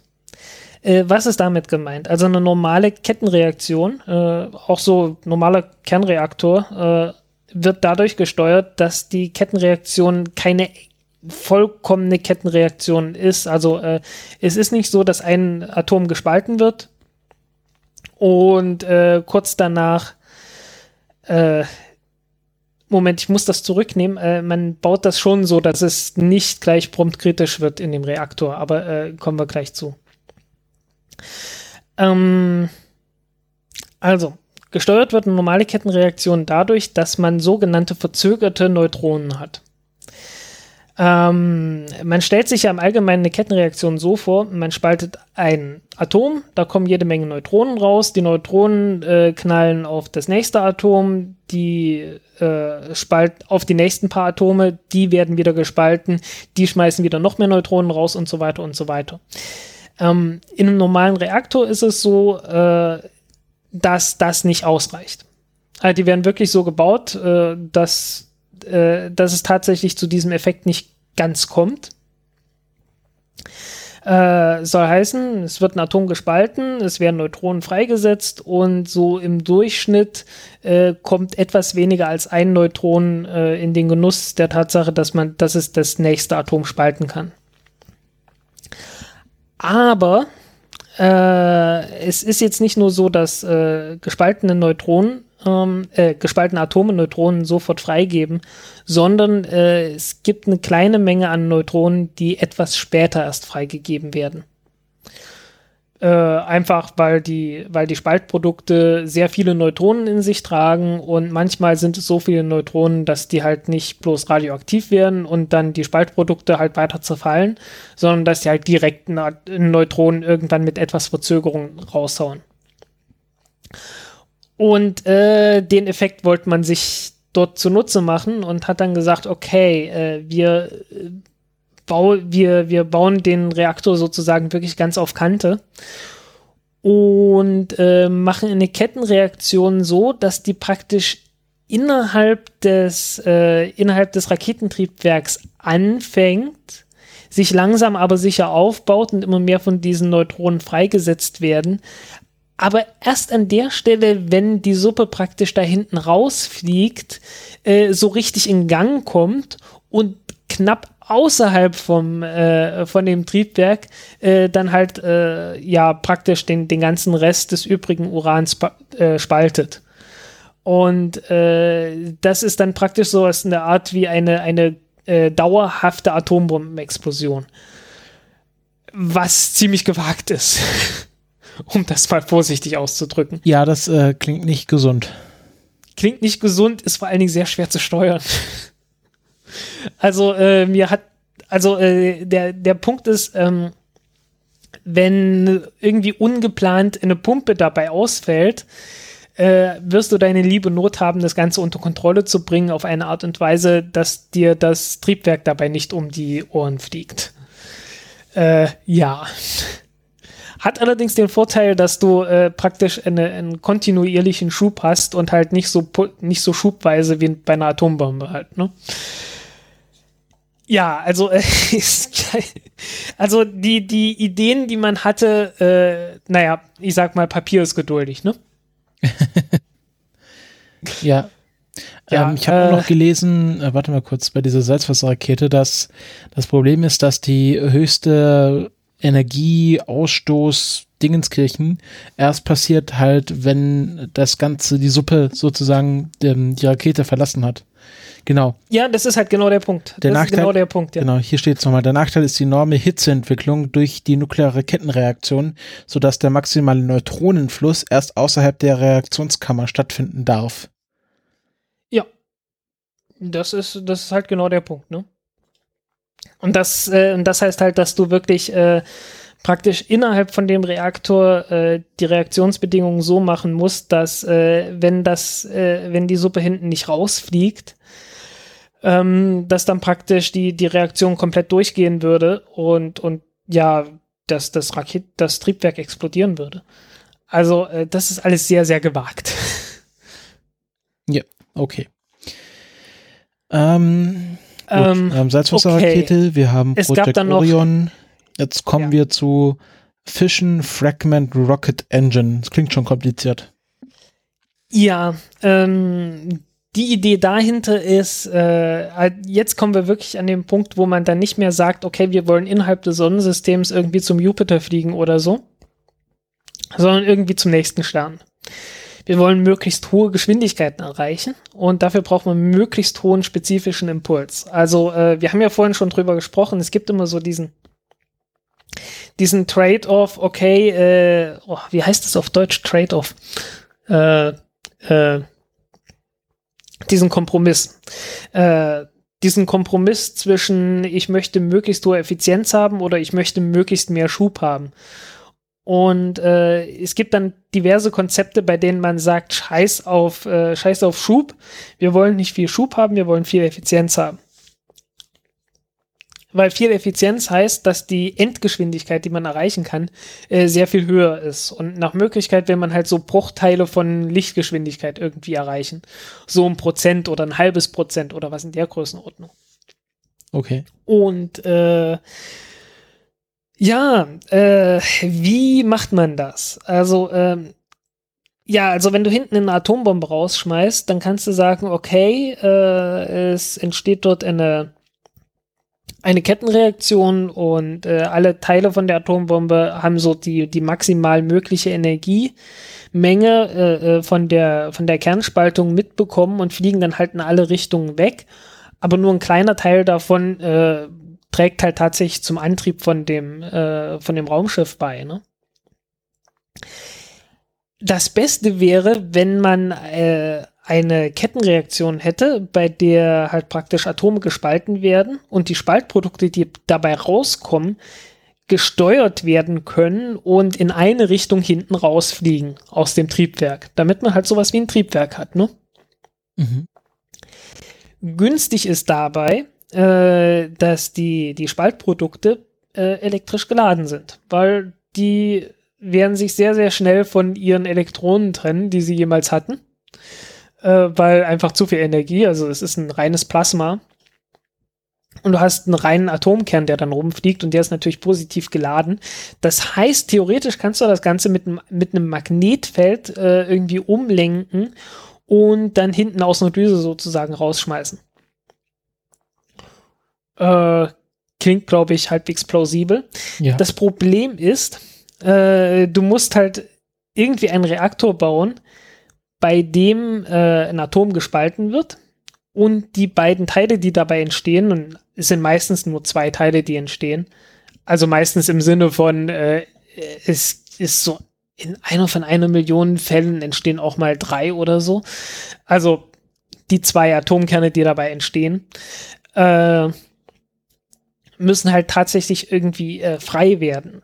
Um, ähm, wenn du jetzt sowas hast wie, ein, wie so eine Kugel oder wie ein Brennstab oder so, äh, dann sind die halt im Inneren von dem Brennstab und äh, kommen da wirklich nicht raus. Also die kollidieren halt direkt mit dem Material daneben und heizen das auf wenn du willst, dass du an diese, an diese Spaltteile rankommst und die dann irgendwie steuern kannst und die halt irgendwie ihre Energie äh, mitnehmen können und frei rumfliegen können, so damit du die steuern und rausschmeißen kannst, ähm, brauchst du letzten Endes sowas wie Staub. Also wenn du so ein Staubteilchen hättest, das irgendwie aus Uran besteht und äh, da halt ein Urankern gespalten wird, dann würde das genau passen. Oder du hast eine sehr, sehr dünne Scheibe oder so. Also was wirklich sehr, sehr dünn ist. Ja, und das ist halt die Idee, ne? Du baust einen Kernreaktor, in dem du praktisch ein radioaktiv, also so ein Staub aus Uran hast. Und äh, immer wenn so ein Uranatom in diesem Staub äh, gespalten wird, dann äh, werden halt die entstehenden geladenen Teilchen umgelenkt. Äh, der Staub wird äh, zuvor schon elektrisch aufgeladen ähm, damit man den mit Hilfe von elektrischen und magnetischen Feldern halt äh, in der Schwebe halten kann. Äh, das ist die Theorie zumindest. ähm, und äh, ja, damit dann halt hinten rausschmeißen kann. Hm. Äh, Gab es diverse. Ich hatte davon, ich hatte darüber irgendwann mal ein Paper gelesen. Und die Idee dahinter ist dann halt auch, okay, vielleicht braucht man das gar nicht zu machen mit einem Kernreaktor, sondern äh, mit irgendeinem Alpha-Strahler könnte es auch gehen, weil ähm, wenn du halt sowas hast wie Plutonium 238, was halt so klassischer radioaktiver Alpha-Strahler ist, ja, dann fliegt halt der Atomkern in die eine Richtung und es fliegt ein Alpha-Teilchen in die andere Richtung. Äh, das Alpha-Teilchen ist halt ein sehr kleiner Atomkern, also ist schon fast sowas ähnliches wie eine Kernspaltung, was da passiert nur mit halt nicht so viel Energie. Und äh, hat, da hat man dann halt gesagt, ja, könnte man ja auch so machen. Hat außerdem den Vorteil, ähm, du hast ein geladenes Teilchen, das irgendwo lang fliegt. So heißt, prinzipiell könnte man das gleiche Prinzip auch benutzen, um nicht nur äh, irgendwie einen, einen Raketenantrieb an, äh, zu bauen, sondern man könnte auch sagen, okay, wir haben geladenes Teilchen, das können wir hier einfach durch einen äh, Magneten durchfliegen, durch, äh, das können wir einfach durch eine Spule durchfliegen lassen und äh, induzieren einfach äh, in die Spule einen Strom und bremsen damit auf der einen Seite das, äh, das Teilchen ab und auf der anderen Seite haben wir Strom aus der Spule und können damit äh, sehr effizient äh, direkt Strom erzeugen. So mit äh, fast 100% Effizienz. Äh, und die Idee ist dann dahinter halt zu sagen, okay, wir haben hier ein super effizientes Atomkraftwerk. Äh, in der Praxis ist das alles sehr, sehr viel schwieriger. Mhm. Okay. Ähm, Kernfusionstriebwerke äh, gab es diverse Überlegungen. Habe ich jetzt keine Details zu. Kannst du vielleicht, ähm, vielleicht mal das Prinzip von Kernfusion erklären oder den Unterschied? Äh, okay, Kernfusion ist was anderes. Lass mich mal kurz noch was trinken, dann mache ich. Okay. Äh, mir ist noch nicht so ganz klar, wie das funktionieren soll. Naja, also ein Kernreaktor funktioniert ja oder ähm, äh, ja, in einem Kernreaktor ist es ja ohnehin so, dass man äh, im Plasma hat, dass man mit Magnetfeldern oder irgendwas in der Schwebe halten muss, weil die Temperaturen, die du erreichen musst, um eine Kernfusion in Gang zu bringen, äh, sind ja extrem hoch. Ne? Ja. Man muss dieses Plasma sowieso in der Schwebe halten. Und perfekt bist du damit sowieso nie. Also äh, du hast in jedem Kernreaktor, äh, jeden Fusionsreaktor äh, sowas wie ein Divertor, äh, soll heißen irgendwo eine Stelle, wo äh, was halt so der Auspuff ist, ne? Also wo ein Teil von dem Plasma letzten Endes abgeleitet wird und rausgeschmissen wird. Mhm. Naja, und man kann sich dann halt vorstellen, okay, äh, wir haben einen Kernfusion, äh, Kernfusionsreaktor, bei dem man Plasma hat, äh, das durch Kernfusion aufgeheizt wird und äh, weil ein Teil von dem Plasma sowieso immer entkommt, ähm, haben wir ja an der Stelle schon fast ein schon fast ein Raketentriebwerk, ne? Okay. Du hast halt, äh, ja, du hast halt ein heißes Plasma, ne, das sowieso schon heiß ist und ein Teil kommt äh, raus und dann musst du nur noch dafür sorgen, dass äh, das Plasma, das rauskommt, äh, in, an einer Seite rauskommt äh, und in eine Richtung rausfliegt. und im Prinzip hast du damit dann schon deinen Antrieb. Ja, wenn, wenn der Rakete das Plasma zu allen Seiten rauskommt, dann ist das nicht gut. Ja, das ist dann physikalisch etwas ungünstig, weil äh, dann äh, die Kraft sich zu null addiert. Ähm, jetzt mal so eine generelle Frage. Warum haben wir überhaupt. Äh, die, ach ja, die Größenordnungen, die du damit erreichen könntest, theoretisch im Prinzip, sind dann so drei bis vielleicht fünf Prozent der Lichtgeschwindigkeit. Also von, von, wenn du so nach der Energiemenge gehst, die da frei werden kann, wenn du perfekte Effizienz erreichst und so. Okay. Aber jetzt mal so, so generell gefragt, warum haben wir, also du hast jetzt viele Projekte vorgestellt, warum wurde da nie von was wirklich umgesetzt? Extremer Aufwand. Einfach bloß extremer Aufwand und kein Interesse. Wer will zum Mars fliegen? Wollte jetzt in den letzten 50 Jahren irgendwer zum Mars fliegen von ja, Elon Musk? wollen alle zum Mars fliegen. Ja, aber wie ernst war das? ja. Ne, das war doch alles immer so wie, wie äh, äh George W. Bush, ne? Der halt gesagt hat, oh, Columbia ist abgestürzt, ich, ich muss irgendwas für meine Ratings tun, äh, was machen wir, was, was machen wir, was machen wir, NASA sieht gerade schlecht aus, wir fliegen zum Mond, ha! Ja. So sah es ja aus, ne? Oder nee, er hat ja gleich gesagt zum Mars, ja? Constellation? Ja, war ja alles zum Mars, weil war, hieß ja Ares 1 und Ares 5 und so. Ja. Ähm, okay, also ja. ich habe gelesen, dass hier Project Orion wurde eingestellt, weil er dann dieser Atomwaffentest-Stoppvertrag äh, Genau, der unterzeichnet wurde 1963, 64 so um den 63, glaube ich. Ja. Und 65 wurde das dann aus dem Grund eingestellt, weil man halt äh, ja, Atomwaffen, äh, ja. man konnte halt nicht glaubhaft versichern, dass es nur eine Rakete ist und keine Waffe. Ja, ist auch klar. Ja. ähm, gut, dann äh, sind wir durch mit dem Thema, oder? Soweit ich das gesehen habe. Ja, äh, meine Stimme ist irgendwie gerade etwas angegriffen. Ja, du hast jetzt auch ziemlich lange geredet, aber ich hoffe, dass unsere Hörerinnen mitgekommen sind und ja, äh, äh, dem folgen konnten. Sonst einfach nochmal anhören, das schadet auch nicht. Genau. Und bei Fragen, äh, Fragen. Genau, also wenn ihr Fragen habt zu dem Thema, weil es, weil es mir so eine kleine Vorlesung, also ein, also so, so, äh, Herr Dr. Pfe Wunderlich Pfeiffer hält einen Vortrag über ja. Aber ich hoffe, ich hoffe, es hat euch auch Spaß gemacht. Also wir bekommen ja immer Rückmeldung, dass, dass die Leute das ganz toll finden, wenn wir so ins Detail gehen.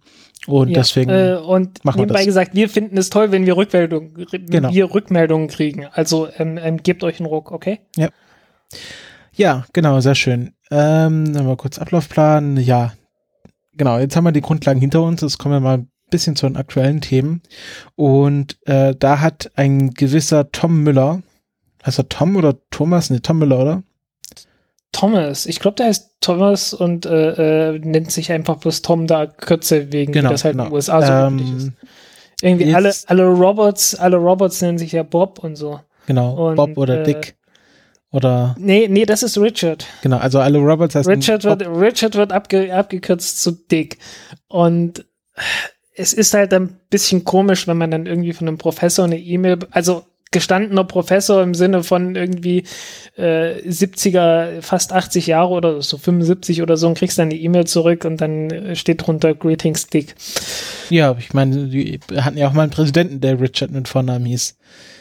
Ähm, äh, ja, Dick Nixon, ne? Ja. Dick genau, aber wir, ich, ich äh, okay, ich, ich, ich finde das jetzt gerade gut, okay. Also wir, wir verschweifen ein bisschen ab. Oh, es geht um äh, äh, Tom Thomas Müller, der ist äh, CTO, also Chief Technical Officer bei SpaceX und auch äh, wird auch äh, als als Mitgründer von SpaceX genannt, also schon von Anfang an dabei. Und ja. der ist der ja äh, Hauptingenieur war gewesen. Davor, war davor, ah, wie hieß die? TWR. TWR, genau. TWR. Hm. Also so eine, so eine, so eine Untergesellschaft von Northrop Grumman, die halt äh, auch so verschiedene Raumfahrtdinge gemacht haben. Und ähm, ja, die haben, äh, die haben Triebwerke entwickelt. Ähm, und zwar äh, sehr einfache Triebwerke äh, mit Pintle-Injektoren.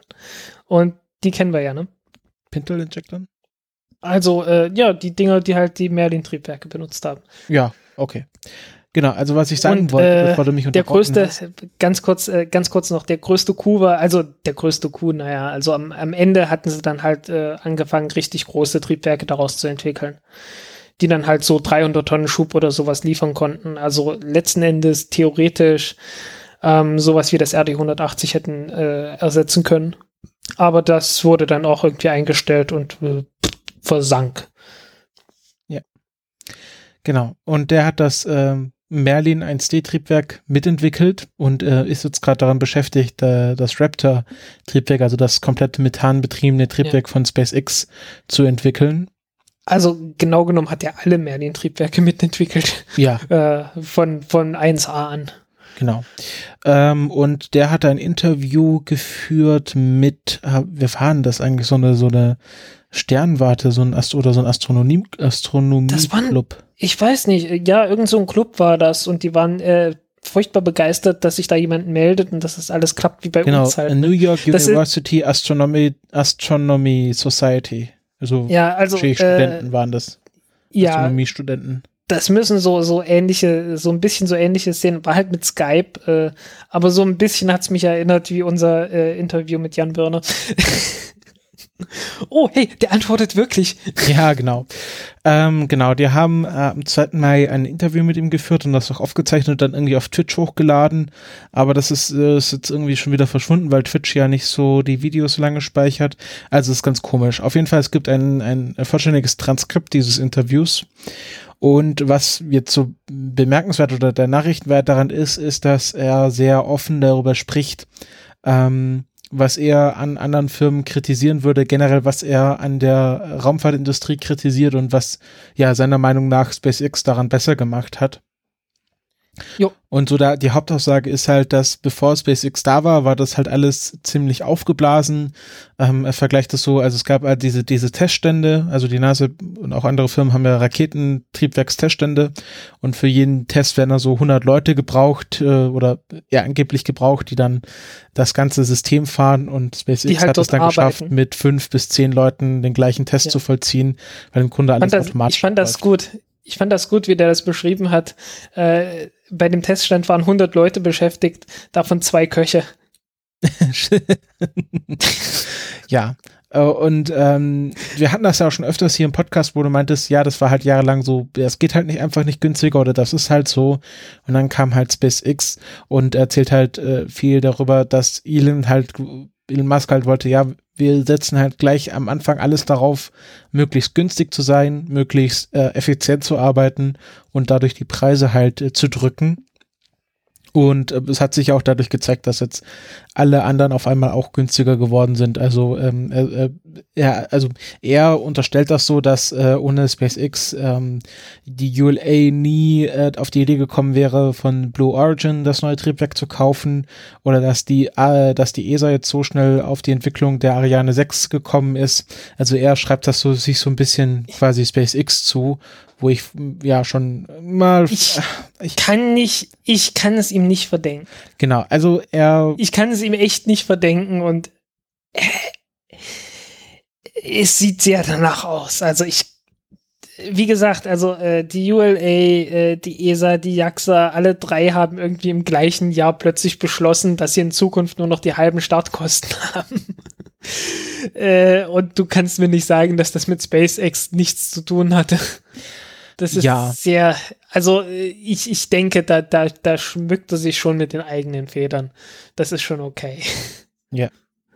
Ähm, also fangen wir mal von oben an. Er fängt so ein bisschen, also so, sie, er, sie sagen ihm halt, ja, irgendwie, wenn du hast du irgendwas vorbereitet und er hat halt anscheinend schon sich, ähm, also es ist weniger ein Interview, sondern er hält einen, eigentlich einen ziemlich langen Vortrag und am Schluss fragen sie dann ihn noch ein paar, ja, meiner, meiner Meinung nach ein paar sehr So. unwichtige Fragen. Ähm, aber so, er fängt halt damit an, so, was ist die Idee hinter SpaceX, was auch ganz interessant ist. Äh, Sie meinten halt, also muss ich vorstellen, äh, vor SpaceX, äh, niemand ist darauf gekommen, äh, Raketen nochmal zu verwenden. Die wurden halt jahrelang oder Jahrzehnte nur auf Einmalverwendung ausgerichtet, was auch ziemlich spannend ist für Ingenieure, weil wenn man so ein Ding nur einmal verwenden muss, dann kann man da technisch gesehen schon ziemlich an die Grenzen gehen. Also sagen wir mal, in der Praxis hat man es dann so gehalten, im Wesentlichen, weil man halt das Space Shuttle entwickelt hatte, und äh, furchtbar enttäuscht war und äh, gebrannte Kinder und dafür niemand mehr Geld hinlegen wollte. Genau. So er vergleicht es so ein bisschen, was ich auch einen schönen Vergleich finde. Also es gibt hier, er nennt es Top Fuel Dragster. Ähm, sind halt so Rennen, einmal Rennautos sozusagen, die halt, ja, ja. Äh, also diese Geschwindigkeitsrekorde aufstellen und dann halt weggeworfen werden sozusagen. Ähm, und dann, äh, dann quasi das Gegenstück. Ja, wie früher in der Formel, wie früher in der Formel 1, wo man teilweise äh, in den Motoren die Kolben aus Plastik gebaut hat, weil sie leichter sind. Ja. Fürs Qualifying. Also, ne, irgendwie eine schnelle Runde und dann nächster Motor oder so. Und dann ähm, im Vergleich dann das äh, Family Auto, also das Familienauto, was halt äh, tausende von Kilometern fährt, ähm, aber nicht besonders schnell äh, oder, oder leistungsfähig ist. Und äh, genau, SpaceX wollte dann sozusagen ein äh, Top Fuel Dragster bauen, was man so auch benutzen kann wie ein Familienauto. Also sehr effizient, sehr stark, aber äh, wieder benutzbar. Und äh, genau, geht dann auf die Entwicklung der Merlin Engine ein. Ähm, und äh, da, was ja auch nochmal so, so eine Praktik von SpaceX ist, dass sie halt alles in-house machen und erklärt auch, warum sie das machen, weil ähm, alles, was man halt für die Raumfahrt produziert, ist halt alles dreifach so teuer oder, oder zehnfach oder hundertfach so teuer. Sie haben dann angefangen, wollten sie die Preise für, äh, für solche. Es gab da mal, es gab da mal so ein, äh, so eine Story, dass, die wurde auch von Elon Musk erzählt, ähm, dass die irgendwie einen Aktuator brauchten. Äh, und die sind dann halt losgezogen und haben sich Angebote eingeholt. Und da hieß es dann, ja, können wir ihnen machen, kostet sowas um die 100.000 Dollar oder noch ein bisschen mehr. Und dann hat der halt gesagt, das ist ein Teil, das ist ungefähr so kompliziert wie ein Garagentoröffner und hat dann gesagt, äh, ich, ich, äh, ich übergebe das jetzt mal an unsere Ingenieure und der hat es dann irgendwie für 3000 Dollar oder so entwickelt. also es ist, äh, ja, ne? Ja, genau. Und äh, genau, beschreibt, es ging dann halt um die, wie sagt man, Wolves, also wie heißt äh, äh, Ventile. Ventile, ähm, und dann hieß es ja, die kosten so und so viel und dann hieß es, haben sie halt gesagt, nee, wir brauchen die günstiger und dann brauchten sie erstmal drei Monate, bis überhaupt einen Preis, äh, Kostenvoranschlag dafür hatten und dann meinten sie, ja, wenn die erstmal drei Monate brauchen, bis, um uns zu sagen, wie viel das kostet, wie lange brauchen sie dann überhaupt, um das günstig zu entwickeln und dann haben sie es lieber in-house entwickelt. Mm, ja, das, das war halt, war halt normal, irgendwie normal so in der Branche oder ist es teilweise auch noch. Und ich meine, wenn du dir anschaust, wie lange die brauchen für irgendwelche Entwicklungen, ich meine, wie kommt das zustande, ne? Ja. Und ähm, genau, redet dann noch weiter, wo ich dann so ein bisschen kritisch werde. Also da kann ich noch mit seinen Aussagen mitgehen und ich finde das auch ganz interessant, dass er so ein bisschen die Hintergründe von SpaceX erklärt und also man redet ja jetzt letzter Zeit ganz viel von so Disruption, irgendwie man muss den Markt disrupten, ist ja so ein Startup Silicon Valley ja, ja. Begriff, aber SpaceX hat das halt wirklich für die für die Raumfahrt ähm, äh, Wirtschaft gemacht also da hat man deutlich gemerkt, nachdem die halt groß geworden sind und die sind ja mittlerweile, ich glaube, äh, SpaceX gibt's offiziell seit 2001, 2002. 2002, ja. Und ähm, jetzt nach den, nach diesen, nachdem sie halt jetzt groß geworden sind, haben halt alle anderen, wie du schon gesagt hast, sich genau in diese Richtung bewegt, obwohl es vorher hieß, das geht nicht günstiger, es geht nicht, man kann keine Raketen wiederverwenden. Und jetzt hat ja hm. jeder irgendwie seine. Stimmt, äh, stimmt so nicht ganz. Also äh, wie gesagt, also das, das Thema gab es lange Zeit. Aber äh, im Prinzip wurden, also damit haben sich auch sehr, eigentlich sehr seriöse Leute auseinandergesetzt, die da auch sehr vernünftige, äh, sehr vernünftige Argumente gebracht haben. Aber äh, man hat halt gesagt, ja, nein, der, die Mehrzahl der Experten ist sich einig, das geht nicht. Das müssen Spinner sein. Ja. ähm, wo ich dann so ein bisschen kritisch werde, ist, wenn er halt darum geht, was so, so die Anwendung des Inter, Inter äh, Planetary Transport Systems ist, dann redet halt wieder von Helium 3 und Weltraummining. Und äh, ja. da sind wir uns ja einig, dass das äh, nicht so die Zukunft sein wird, wie man sich das so vorstellt.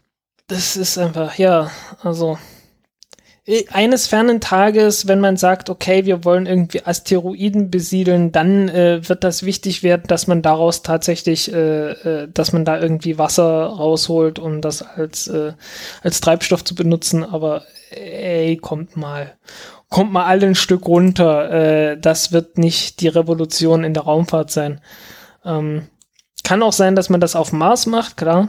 Äh, aber äh, es ist nicht äh, zu sehen, dass irgendwer sagt, wir fangen an, Asteroiden, äh, aus Asteroiden äh, Treibstoff zu gewinnen, um damit Satelliten im Erdorbit irgendwie äh, zu versorgen. Es ist auch nicht zu sehen, dass man ähm, irgendwie anfängt, Asteroiden, die ganz weit weg sind, äh, da Rohstoffe äh, rauszuholen, um damit, um damit irgendwie Satelliten zu bauen, weil das alles auf der Erde zu machen, ist so unendlich viel leichter. Und so, so unendlich viel weniger Aufwand äh, damit verbunden. Also, wie gesagt, irgendwie eines fernen Tages vielleicht, wenn irgendwie alles von Robotern komplett gemacht werden kann. Ja, aber nicht in den nächsten 100 Jahren. Kann natürlich sein, dass ich mich da irre, aber dann äh, ist das halt eine positive Überraschung. Aber ja, sorry, also die, die, äh, äh, ich, sage mal, ähm, die, der Aufwand äh, wird immer da sein, es wird immer ein zusätzlicher Aufwand sein, äh, sowas wie Rohstoffe im Weltraum irgendwie von Asteroiden runterzuholen. Äh, im Vergleich zu das einfach auf der Erde zu machen. Weil wir haben hier jede Menge Zeug. Auch jede Menge Platin, auch jede Menge Gold. Äh, nicht zu vergleichen mit dem, was irgendwie auf Asteroiden ist oder so. Ähm, und wenn man irgendwie auf den Stand der Technik kommt, dass man das Ganze äh, super billig äh, weit weg äh, auf irgendwelchen Asteroiden machen kann, dann kann man das auch sehr billig hier unter der Erde auf der Erde machen. sehr viel billiger noch dazu als da oben. Ja, genau. Hatten wir auch schon öfters hier erklärt. Mhm, ja. Genau. Ja, sorry, das ist so der, der Standard-Rant, der dann einfach raus muss. Ja. ja. Irgendwie so bedingter Reflex, so Pavlovsch, ne? Ja, ähm, was noch so ein bisschen technisch ähm, interessant ist, sie wollen jetzt in der Falcon 9 Block 5 ähm, nicht mehr oder auch ähm, wiederverwendbare Hitzeschutzsysteme äh, einbauen. Ähm, was dann auch nochmal quasi die Wiederverwendbarkeit dieser ganzen Rakete erhöht. Ja, hat man ja auch bei den Gitterflossen gesehen. Also die äh, wurden ja doch schon sehr lediert äh, bei einem der letzten Flüge, wo man halt einen sehr, äh, einen sehr schweren Satelliten äh, in GTO gebracht hat. Und äh, ja, da hat man dann auch gesagt, okay, in Zukunft machen wir das Ganze aus Titan und nicht mehr aus Aluminium, damit uns die Dinger nicht verbrennen. Ja, genau. Ähm, und äh, ja, ich meine, äh, man, man sieht es ja auch, also wenn das, äh, wenn die Raketenstufe eintritt, äh, wird die ja praktisch schwarz, äh, einfach durch die Hitze. Und äh, das ist wirklich die Hitze. Also hat man, ja, halt klar, hat man an den Gitterflossen alleine schon gesehen. Hatte man auch schon bei den viel kleineren Geschwindigkeiten bei Blue Origin gesehen. Äh, New Shepard äh, gab's, gibt's ja so ein Video, das so ähm, von der Rakete aus äh, aufgenommen wurde. Und ich meine, die fliegt ja bloß auf 100 Meter hoch, auf 100 Kilometer hoch und äh, erreicht ich weiß nicht, Macht 2 oder Macht 3 oder so. Und da brutzelt halt auch schon die Farbe weg. Ähm, ja. Und umso besser der, der Hitzeschutz wird, umso weniger Treibstoff brauchen die halt auch, um abzubremsen. Okay. Ähm, meine Frage ist jetzt, was so ein bisschen, also ich hatte schon angedeutet, ich gehe mit viel mit, was er da sagt, aber hm, uns wird ja so ein bisschen vorgeworfen, dass wir so ein bisschen SpaceX-Fanboys sind und das ist ja auch nicht von der Hand zu weisen. Aber ich würde doch noch mal ein bisschen mit dem kritischen Auge darauf schauen, weil äh, also ich kann schon verstehen, von wo er kommt, aber da ist auch ganz viel drin, was einfach so ein bisschen Bullshit ist. Also ich, ja, ja. ich glaube nicht, dass SpaceX im Alleingang die äh, Weltraum, ähm, äh, Weltraumwirtschaft, wie nennt man das, äh, Raketenbau Wirtschaft umgekrempelt hat. Natürlich hatten sie einen großen Einfluss, aber vielleicht äh, ist es nochmal wichtig zu sagen, dass auch solche Sachen wie Blue Origin ähm, oder also die auch ein bisschen davon herkommen, aber SpaceX ist nicht so der, der das alles umgekrempelt hat und jetzt machen alle genau das, was SpaceX macht, sondern ähm, es sind da auch noch andere Ideen im Umlauf. Ja, aber es äh, die hatten schon einen sehr großen Einfluss, weil ähm, du darfst nicht vergessen, also ist, die, die sind ja bei, bei weitem nicht die allerersten Privaten gewesen, die Raumfahrt machen wollten. Äh, aber sie waren die allerersten, die erfolgreich dabei waren. Und äh, das, das darf man wirklich nicht unterschätzen. Also äh, ähm, äh, private Raumfahrt war halt und, und ist für viele ja bis heute oder bis vor kurzem zumindest, äh, war es halt, war private Raumfahrt halt wirklich so irgendwie etwas, über das man lachen kann. Und äh, denen ist das Lachen inzwischen langsam echt vergangen. Äh, also ich, ich kann mich erinnern, als ich letztes Jahr auf der internationalen Luftfahrtausstellung war, wo halt auch Raumfahrt äh, mit dabei war, da war man halt immer noch so ein bisschen, äh, ein bisschen so, gab es da diese Arroganz äh, gegen den gegenüber, wenn man halt so gesagt hat, ja, die, äh, ja, Raumfahrt ist halt, ist halt ein rein Regierungsgeschäft, das ist ein staatliches Geschäft, das hat mit, äh, äh, das, das hat mit Privaten nichts zu tun. Und äh, davon ist man, glaube ich, jetzt langsam, aber sicher wird man davon weggedrängt.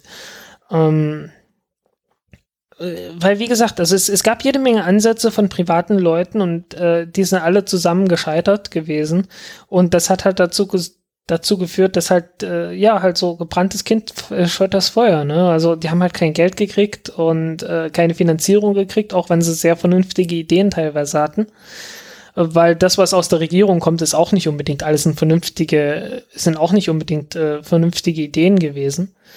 Also vieles schon, klar, sehr vieles. Aber ähm, äh, es ist halt immer so, wenn du irgendwie äh, bestimmte Organisationen hast, die sich dann, und die, die schießen sich halt dann auf bestimmte Konzepte ein. Und manchmal brauchst du dann halt irgendwie von außen jemanden, der halt äh, äh, frisches, also frische Ideen da irgendwie reinbringt. Und das hat SpaceX halt wirklich getan. Ähm, halt alleine schon, um zu zeigen, halt, okay, äh, man kann eine Rakete tatsächlich landen lassen äh, und man kann das halbwegs wirtschaftlich machen lassen. Äh, waren auch nicht die ersten, die das entwickelt haben. Äh, es gab ja diese DCX zum Beispiel, äh, was halt genau der genau das war, ne? eine Rakete, die hochfliegt und mit äh, Raketentriebwerken wieder landet. Ähm, aber SpaceX hat halt die Möglichkeiten gehabt, das Ganze tatsächlich durchzu durchzuziehen und äh, vor allen Dingen haben die äh, gezeigt, dass das Ganze mit äh, sehr viel kleinerem Geldeinsatz geht, als das äh, bisher üblich war. Und äh, dass es halt überhaupt möglich ist. Und klar hatten die sehr viel Hilfe von der NASA. Und ohne die Hilfe wäre es auch nicht gegangen. Äh, keine Frage, auch technische Hilfe und so weiter. Aber ich sage dann immer dazu, ja, äh, klar wäre es ohne die nicht gegangen, aber warum hat es die NASA nicht selber gemacht? Naja, vielleicht braucht man einfach so ein bisschen frischen Input von außen, also so, so. Naja. Das, das ist halt der Punkt, aber das ist halt das, was, äh, was SpaceX gemacht hat. Und die haben halt nicht nur Ideen gegeben, sondern die haben es halt auch umgesetzt. Und äh, äh, so eine konkrete Umsetzung äh, ist etwas, mit dem man nicht mehr streiten kann. Weißt ja. du, mit einer Idee kannst du immer streiten, aber, aber wenn die Rakete halt gelandet ist und wieder geflogen ist, äh, es, es, es fällt dann immer schwerer, ne? Nee, nee, ich wollte das jetzt nur ein bisschen kritisch diskutieren. Also, äh, nee, sag, also äh, die Kritik, also es ist halt, äh, wie gesagt, da, da haben viele mitgespielt, viele andere auch mit. Ich meine, äh, Tom Müller selber, hallo, äh, der hat halt bei Northrop Grumman, hat der halt das Handwerkszeug gelernt, äh, der hat halt dort die Entwicklungsarbeit mitgemacht von den diversen Triebwerken äh, die Technik, die ganze Technologie kam von da. Äh, das Merlin-Triebwerk basiert auf der Fast Track Engine, also äh, was in, eine Idee war von der NASA, dass man halt mal ein billiges Triebwerk baut und damit äh, billige Raketen baut. Also ist halt der Punkt, ne? Äh, SpaceX hat's umgesetzt, die NASA hat's eingestellt. Ja.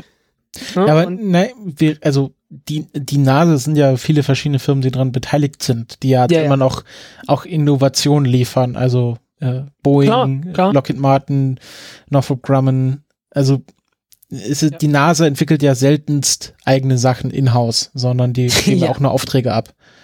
Ja. Und also SpaceX hat ja auch Aufträge von der NASA bekommen. Also wenn man sagt, die NASA macht irgendwas, dann sind das meistens irgendwelche Firmen, wie zum Beispiel SpaceX. Ja. Ja, und ohne die wäre es auch nicht gegangen. Klar. Genau. Und Ja. ich bin auch nicht jetzt so jemand, also es gibt ja, also gerade bei dieser Mondgeschichte waren ja viele Leute sehr von wegen, ja, die haben noch nicht mal die Rakete dafür, äh, wie sollen sie es machen, aber sie haben jetzt halt schon oft bewiesen, dass sie halt so Dinge machen Ja, können. guck dir John F. Kennedy an. Der hat äh, 62 gesagt, wir bringen einen Mann zum Mond Ja, gut, das war und wieder zurück zu, und sicher wieder zurück zur Erde. Und da war von der Rakete noch nichts zu sehen. Äh, die haben dann erstmal das Gemini-Projekt aufge, aufgelegt, um zu testen, ob Menschen überhaupt so lange im Weltall bleiben können. Und äh, äh, dann noch das Apollo-Programm halt mit noch ein paar Testflügen, um zu schauen, ob das alles so geht haben dafür noch eine kleinere Rakete äh, gebaut und dann erst die große. Also so weit weg sind die noch nicht. Ja. Also es hat schon gewagtere Aussagen in der Vergangenheit gegeben, wollte ich damit bloß sagen. Genau.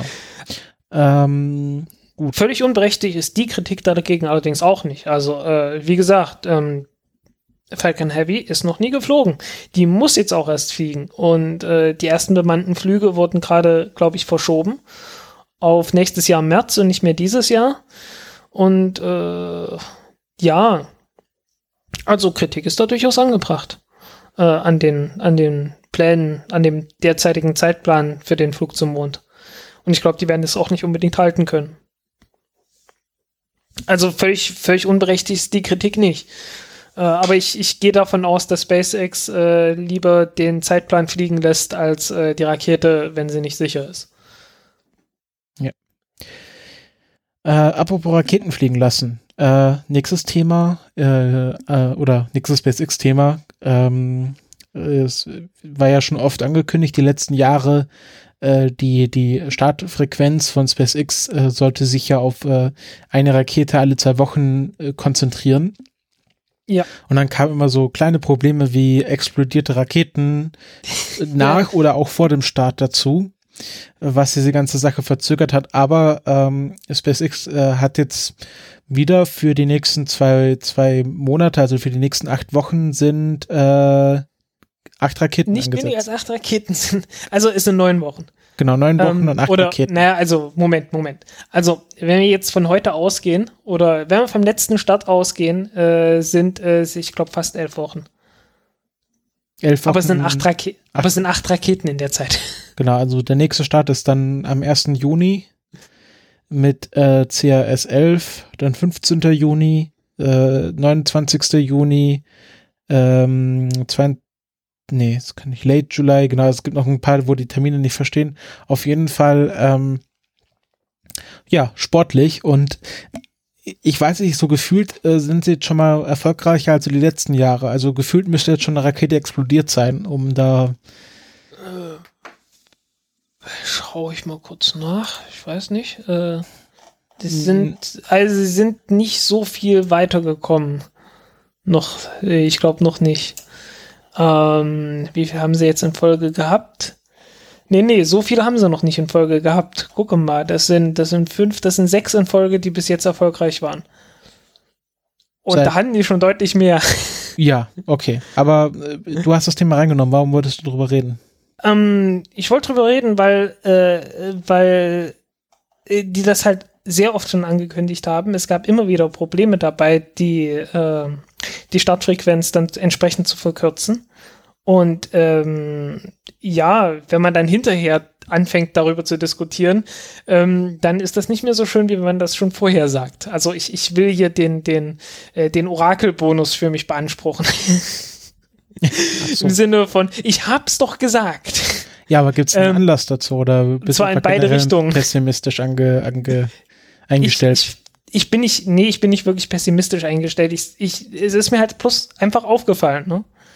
Es, hat mir, es ist mir halt wirklich aufgefallen, oh hoppla, äh, acht Raketen äh, in, äh, zwischen von 1. Juni bis 1. August, acht Raketen, das ist ganz schön viel. Ähm, und ich bin gespannt, ob das klappt. Ich bin einfach wirklich, wirklich ernsthaft gespannt, ob das klappen kann. Äh, okay, wahrscheinlich irgendwie mit ein paar Verzögerungen, wie es halt so üblich ist, ne? so um ein, zwei Wochen oder so. Ähm, aber so langsam müssen die, äh, müssen die das tatsächlich erreichen, weil äh, ja, die haben halt entsprechend viele Satelliten so auf, äh, äh, auf der Liste, die irgendwie gestartet werden müssen. Die haben ganz schön viel Backlog von der Verzögerung, von den Verzögerungen, äh, durch halt durch die explodierten Raketen letzten Endes. Und äh, ja, kurz und knapp, die müssen jetzt langsam mal zu Potte kommen. Hier tun sie ja. Ja, tun so und äh, wird Zeit und äh, jetzt müssen wir ein bisschen hoffen, dass das klappt. Das ist ein bisschen, das ist jetzt tatsächlich so ein bisschen SpaceX-Fan, ne? Also wir müssen hoffen, dass das klappt. Oder äh, objektiver gesagt, äh, wir müssen jetzt mal anschauen, ob das klappt oder nicht. Genau. Also so ein bisschen Auge drauf behalten, auch für die Hörer. Genau, Service-Hinweis. Schaut mal, ob in der nächsten Zeit eine Rakete explodiert. ich meine, klar, das hört er dann sowieso von uns. Aber ähm, ja, wie gesagt, äh, äh, man hatte immer so das Gefühl, ähm, es fängt bei SpaceX an, ein bisschen, sobald, sobald bei SpaceX so äh, die Routine-Einkehr hält, äh, kommt so ein bisschen der Schlendrian rein. Das war immer so das Gefühl. Weißt du? Äh, äh, die, der vierte Start zum Beispiel ähm, von der Falcon 9 Rakete war halt auch, äh, gab es dann halt den ersten Triebwerksausfall, was halt auch so war, naja, die ersten drei haben funktioniert, läuft ja und äh, das Modell, es war der vorletzte Flug von dem Modell, ne? Und man hatte so das Gefühl, naja, irgendwie so, vielleicht waren sie nicht mehr ganz bei der Sache und schon beim nächsten, schon bei der, bei der nächsten Rakete, ne? Und äh, so ähnlich war es dann halt auch, ähm, so ähnlich war es dann halt auch bei, bei CRS 7, als die Rakete explodiert ist beim Flug. Und äh, halt schon angekündigt war, okay, Version 1.1 kommt bald und das Merlin 1D Triebwerk ist fertig entwickelt und so weiter und so weiter. Das war ja alles schon in Diskussion gewesen. Ähm, und dann explodiert das Ding. Ne? Und äh, ja, dann hattest du halt den unterkühlten Treibstoff. Das hat ein paar Mal geklappt und dann hatte man so ein bisschen schon das Gefühl gehabt, jo, läuft ja. Und plötzlich kaboom. Und äh, ja, wie gesagt, es ist halt so, äh, klar, das sind halt äh, die, die üblichen Kinderkrankheiten, die jede Firma hat.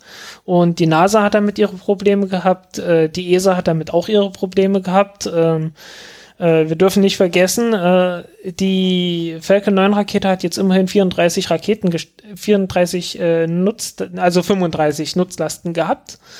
Äh, zwei davon wurden zerstört. Und äh, die Ariane äh, 5 Rakete zum Beispiel hatte zu dem Zeitpunkt schon äh, ja letzten Endes zwei komplett zerstörte Nutzlasten und zwei, die in falsche Orbits ausgesetzt wurden. Also es ist relativ normal, dass man Kinderkrankheiten hat, aber da muss man dann halt auch irgendwann mal rauskommen. Und SpaceX ist halt jetzt wirklich so an dem Punkt, wo man sagen kann, äh, Leute, kommt mal zu Potte und äh, äh, seht mal zu, äh, dass sowas nicht mehr passiert. Okay. Das ist einfach der Punkt jetzt. Apropos äh, Explosionen, äh, Blue Origin hatte einen kleinen, ja, einen kleinen Zwischenfall auf ihrem Teststand. Ähm, sie haben was genau verloren?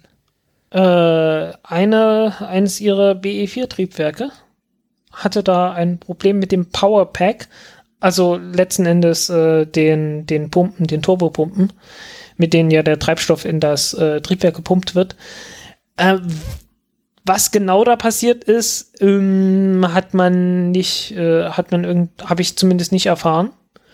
Äh, kann sein, dass da irgendwo Quellen gibt dazu. Äh, ich habe zumindest keine gefunden. Äh, ja. Ja, wie gesagt, also allzu viel ist nicht bekannt. Ähm, der Punkt ist aber, die meinten, ja, es ist halt normal und wir, wir hatten äh, unsere Entwicklung sollte von Anfang an Hardware-rich sein. Also viel Hardware. Ähm, ja, äh, wie gesagt, viel mehr ist nicht bekannt. Ähm, äh, dafür, dass das äh, Triebwerk jetzt eigentlich ausgereift sein soll und ich glaube, das dritte oder vierte wurde, soll jetzt demnächst ausgeliefert werden, äh, ist es natürlich trotzdem so ein, Geschm ein gewisses Geschmäckler hat's, ne? Eigentlich sollte sowas an, der, an dem Punkt der Entwicklung äh, fast schon nicht mehr passieren. Es ist halt eine Frage, was für, was für Testbedingungen die hatten, aber äh, sagen halt nichts, ne? Und deswegen kann man jetzt nicht sagen, okay, äh, war das, war es jetzt doch zu, war das jetzt doch irgendwie, äh, äh, gibt es jetzt ein ernsthaftes Problem mit dem Triebwerk? Äh, also deutet dieser Test darauf hin, dass das Triebwerk ein ernsthaftes Problem hat, weil äh, wir erinnern uns an das NK-33-Triebwerk von der Antares-Rakete. Das hatte ja auch das, die eine oder andere Explosion auf dem Teststand gehabt. Ähm, deutet das auf solche ernsthaften Probleme hin oder ist das einfach bloß, äh, ja, man hat einen speziellen Test gefahren und hat festgestellt, okay, äh, hier ist die Grenze? Wer weiß, irgendwie, äh, ich weiß es nicht. Also die Tatsache, dass man nichts in der Richtung verlautbaren hat, verlauten lassen hat, äh, äh deutet vielleicht darauf hin, aber das ist jetzt pure Spekulation, also komplett, äh, dass es vielleicht doch nicht so geplant, äh, also dass man vielleicht doch nicht so sehr gerechnet damit hat, dass da ein Triebwerk gleich kaputt gehen kann. Vor allen Dingen, weil der Teststand halt komplett kaputt gegangen ist. Und äh, ja, das ist meistens etwas, das man eher vermeiden möchte. Hm, okay. Ähm, noch was zu dem, zu dem Blue Origin-Thema, sonst würde ich zur NASA weitergehen. Ja, mach mal die NASA. Genau, äh, da haben wir zwei Sachen. Einmal, ähm, es war ja so das Gerücht im Raum, ähm, äh, dass äh, die NASA sich dafür entscheiden will, dass beim Erstflug der äh, des SLS, der Exploration Mission One, ähm, äh, eine Besatzung an Bord ist und da haben sie sich jetzt doch hm. dagegen entschieden. Es war naja, ich glaube, es hieß nicht, dass sie sich dafür entscheiden wollen, sondern es hieß, dass sie sich, dass sie das untersuchen lassen sollen. Glaube ich. Ja, was ja heißen würde, sich dafür oder dagegen zu entscheiden. Ja. Ja, auf jeden Fall war es schon so weit, ähm, dass ich auf Twitter irgendwie gelesen habe, ja, als offenes Geheimnis, dass sie sich quasi, dass sie das positiv bewerten werden, also je nachdem, also sagen, mhm. das ist möglich und das machen wir. Ähm, auch so, also hier vom NASA Space Flight Forum, der, der Chris, der hatte schon irgendwie getwittert. Ähm, aber dann bei der eigentlichen Pressekonferenz, vielleicht ist auch ein gutes Lehrstück, sich nicht immer auf Gerüchte zu verlassen, hieß es, ähm, ja, nee, wir machen das doch nicht, weil es natürlich zu teuer ist. Also nochmal das ganze Raumschiff hm. auf, äh, auf menschliches, auf menschliche Besatzung auszulegen. Ähm, weil der Start sowieso schon äh, verzögert ist auf 2019. Genau, und es wird ja dann nochmal verzögern. Und auch ja. ist auch einfach zu riskant. Also es ist einfach ein, meinte ja schon der, der, äh, der äh, Thomas Reiter, das ist, äh, das ist gar nicht drauf ausgelegt. Bei der Planung hätte man da doch mal ganz andere Sachen beachten müssen ähm, beim Bau äh, des Orion-Raumschiffes und ähm, wäre einfach einfach ein viel zu großes nochmal Unterfangen gewesen bei einem Projekt, was sowieso schon äh, um sich um Jahre und, und Millionen verzögert ja. hat. Und die Verzögerung kam ja äh, nicht nur durch die allgemeinen Verzögerungen, die man ja was ja hinter vorgehaltener Hand schon lange äh, diskutiert wurde, äh, wo man halt gesagt hat, ja, also man hat einen Zeitplan und theoretisch ist man noch innerhalb des Zeitplans, aber alle Reserven, die man halt eingeplant hatte, die man fix eingeplant hatten, wurden halt so Stück und so Stück für Stück immer weiter aufgebraucht und äh, jetzt bei der am Ende der Obama-Administration äh, war man halt an dem Punkt, dass man gesagt hat, also wenn jetzt alles perfekt läuft und nichts mehr schief geht, äh, dann kriegen wir es gerade noch hin, im Zeitplan zu bleiben. Problem ist, es ist alleine jetzt schon wieder was schiefgegangen.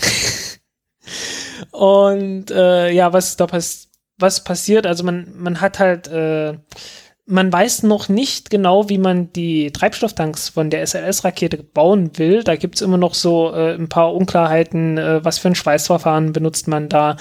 Und äh, man baut deswegen halt auch Testtanks und von einem dieser Testtanks, äh, dem Sauerstofftank äh, genau genommen, äh, ja, ist halt äh, die Endkappe runtergefallen oder irgendwas auf die Endkappe draufgefallen. Ich habe das nicht eruieren können. Äh, Punkt ist jedenfalls, das Ding ist putt. Also ich, hier steht, was, was droppt, also ist, äh, die Kappe an sich ist runtergefallen. Ja, und das ist unglaublich dünnes Material, muss ja sehr leicht sein, also es ist halt wirklich, äh, äh, äh, man, man darf nicht vergessen, ähm, im Vergleich zu der Konstruktion eines äh, äh, Treibstofftanks einer Rakete ist sowas wie eine Biodose ein unglaublich massives Teil. Okay? Und äh, wenn so ein Ding, ohne dass es, äh, wenn, wenn so ein Ding irgendwo runterfällt, äh, noch dazu, wenn es nicht irgendwie Teil eines Tanks ist, äh, dann, ja, dann ist das einfach komplett zerdengelt und äh, unrettbar kaputt. Ja. Ja. Genau. Und das muss jetzt halt, äh, das muss dann halt ersetzt werden, äh, beziehungsweise man muss halt sich überlegen, womit man dann äh, den, äh, womit man dann testet. Ähm, falls man sich entschließt zu sagen, okay, wir bauen diesen Testtank dann doch nicht. Ähm, dazu kamen ja noch die Probleme mit dem Tornado, der durch äh, eine der äh, äh, eine der äh, Bauanlagen der NASA äh, durchgeflogen, durchgejagt ist und dort einiges in Unordnung gebracht hat äh, und äh, für große Schäden gesorgt hat, die halt auch wieder zu ein paar Monaten Verzögerung gesorgt haben und so weiter und so weiter. Ähm, ja, naja, ähm, schauen wir mal, ob es 2019 wird oder 2020. Ähm, ja, also äh, es ist natürlich dieser, dieser, dieser magische Knackpunkt, wenn es 2020 wäre, dann wäre das nicht mehr in der Dekade, in der das Projekt überhaupt angesetzt wurde. Ja, wird dann am 31, wird dann kurz vor Weihnachten oder kurz nach Weihnachten gestartet. Ist natürlich halt wie, also Apollo hat halt geschafft, unter einer Dekade zu bleiben. Und zwar deutlich, also mit Abstand. Also ich meine, die waren ja, die Oder ja wann, war, Platz, oder ne? nicht nur, wann, wann waren Gemini, wann haben die denn angefangen? Äh, war es nicht 65? 64, 65? Also dieses gesamte, gesamte frühe Raumfahrtprogramm, gesamte bemannte Also Raumfahrtprogramm. 62, also 1962 äh, war das Ja, stimmt. F1-Triebwerk schon lange in Entwicklung. Genau, was halt dafür Gagarin war ja auch erst, war auch erst 62 äh, im Weltraum. 61. 61. im Wel- 61. Also äh, zum, also zum Zeitvergleich, die haben das vom ersten bemannten Raumflug bis zur Mondlandung in unter zehn Jahren geschafft und äh, wäre schon, äh, schon irgendwie ein bisschen peinlich, wenn sie nicht mal in zehn Jahren schaffen, eine neue Rakete generell zu entwickeln. Eigentlich fing die Entwicklung doch an mit dem Constellation-Programm. Äh, nee, wie hieß das? Ja, doch, Doch, mit dem Constellation-Programm. Ja, gut, wenn man jetzt mal ganz strikt in dem Programm bleibt. Also so viel wollen wir denen noch geben. Ja, also der Unterschied zwischen der Ares-5-Rakete und der äh, und der SLS ist jetzt eher kosmetisch. Ja. Eins ist halt von Bush, was anderes von Obama. Ich glaube, das ist schon wichtig Ja. für die Leute dort in, in den USA. Ja. Ähm, jetzt ist SLS von, von Trump. Ja, genau. Ähm, Ah. Also das SLS das ist auch noch so eine, so eine fragliche Sache. Ob Hast du dieses Bild, äh, okay, wie, wie, nein, nicht hast du dieses Bild, wie oft hast du dieses Bild gesehen von Trump in Saudi-Arabien, wo die äh, um diesen Globus stehen und die Hand draufhalten? Auch ganz oft in ganz verschiedenen Versionen im, also gibt da irgendwie so auch noch mit dem, den da rumherstehenden Leuten, was es nicht viel besser macht.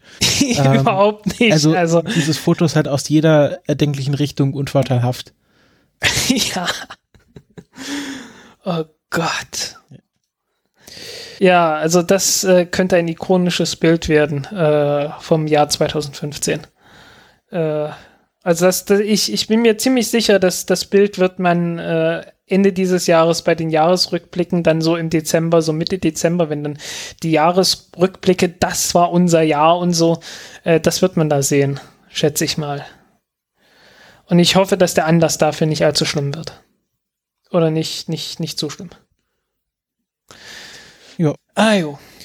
Ähm, Erfreulicheres, äh, ja, erfreuliche Sachen. Äh, Kourou hatten wir ja schon letztes Mal äh, mit dem ersten Start nach dem langen Streik von einer Ariane 5 und jetzt flog auch wieder eine Soyuz äh, aus Kourou heraus. Haben natürlich Ja. jetzt einiges aufzuholen. SES 15, glaube ich. Äh, Habe ich jetzt nicht hier stehen. Ähm, SES irgendwas war es jedenfalls. hier steht auch was 15 mit oder 16. Fregat versus äh, Britz. Ja, ähm, also äh, okay, das hätte ich noch mal nachschauen müssen. Ähm, äh, Fregat und Brice. Die, die Oberstufen von den Russen, die werde ich mir irgendwann mal vorknüpfen. Ich hatte nicht mehr die Zeit gehabt.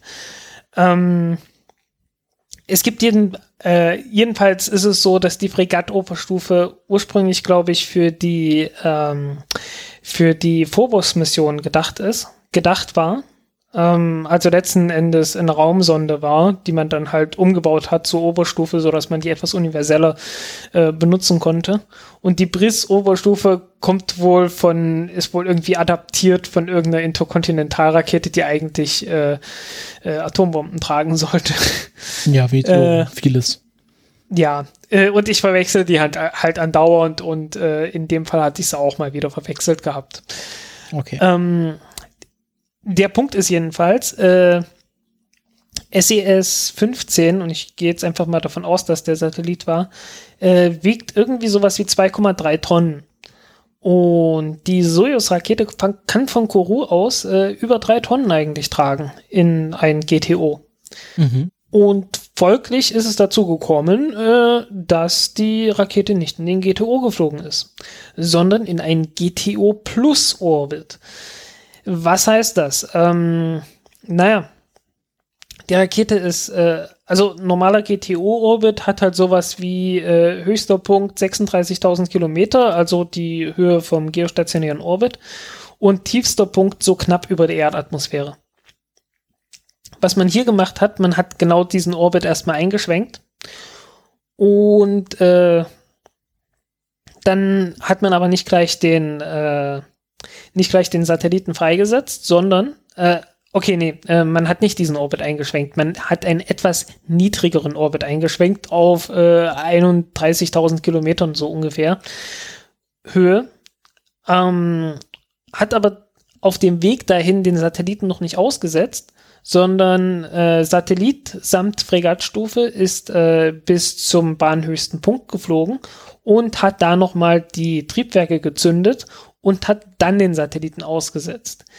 Der ist daraufhin in eine Bahn gekommen, die nicht mehr knapp über der, äh, knapp oberhalb der Erdatmosphäre war, sondern äh, 2200 Kilometer drüber. Ähm, was den großen Vorteil hat, äh, dass der Satellit selbst nicht mehr so viel Arbeit äh, vor sich hat, um äh, letztendlich den geostationären Orbit zu erreichen. Kleiner Nachteil davon, äh, die, die Fregattstufe kommt nicht mehr zurück. Ähm, ist jetzt halt ein Stück Weltraumschrott, äh, hat äh, kurz danach wohl nochmal ein, äh, ein drittes äh, Manöver geflogen, aber äh, nach dem, was ich gehört habe, hat das nicht ausgereicht, um äh, wieder in die Nähe der Erdatmosphäre zurückzukommen, also höchstwahrscheinlich äh, einfach bloß in irgendeinen Parkorbit äh, geflogen äh, und Parkorbit ist halt so der Euphemismus für äh, ist jetzt halt Schrott.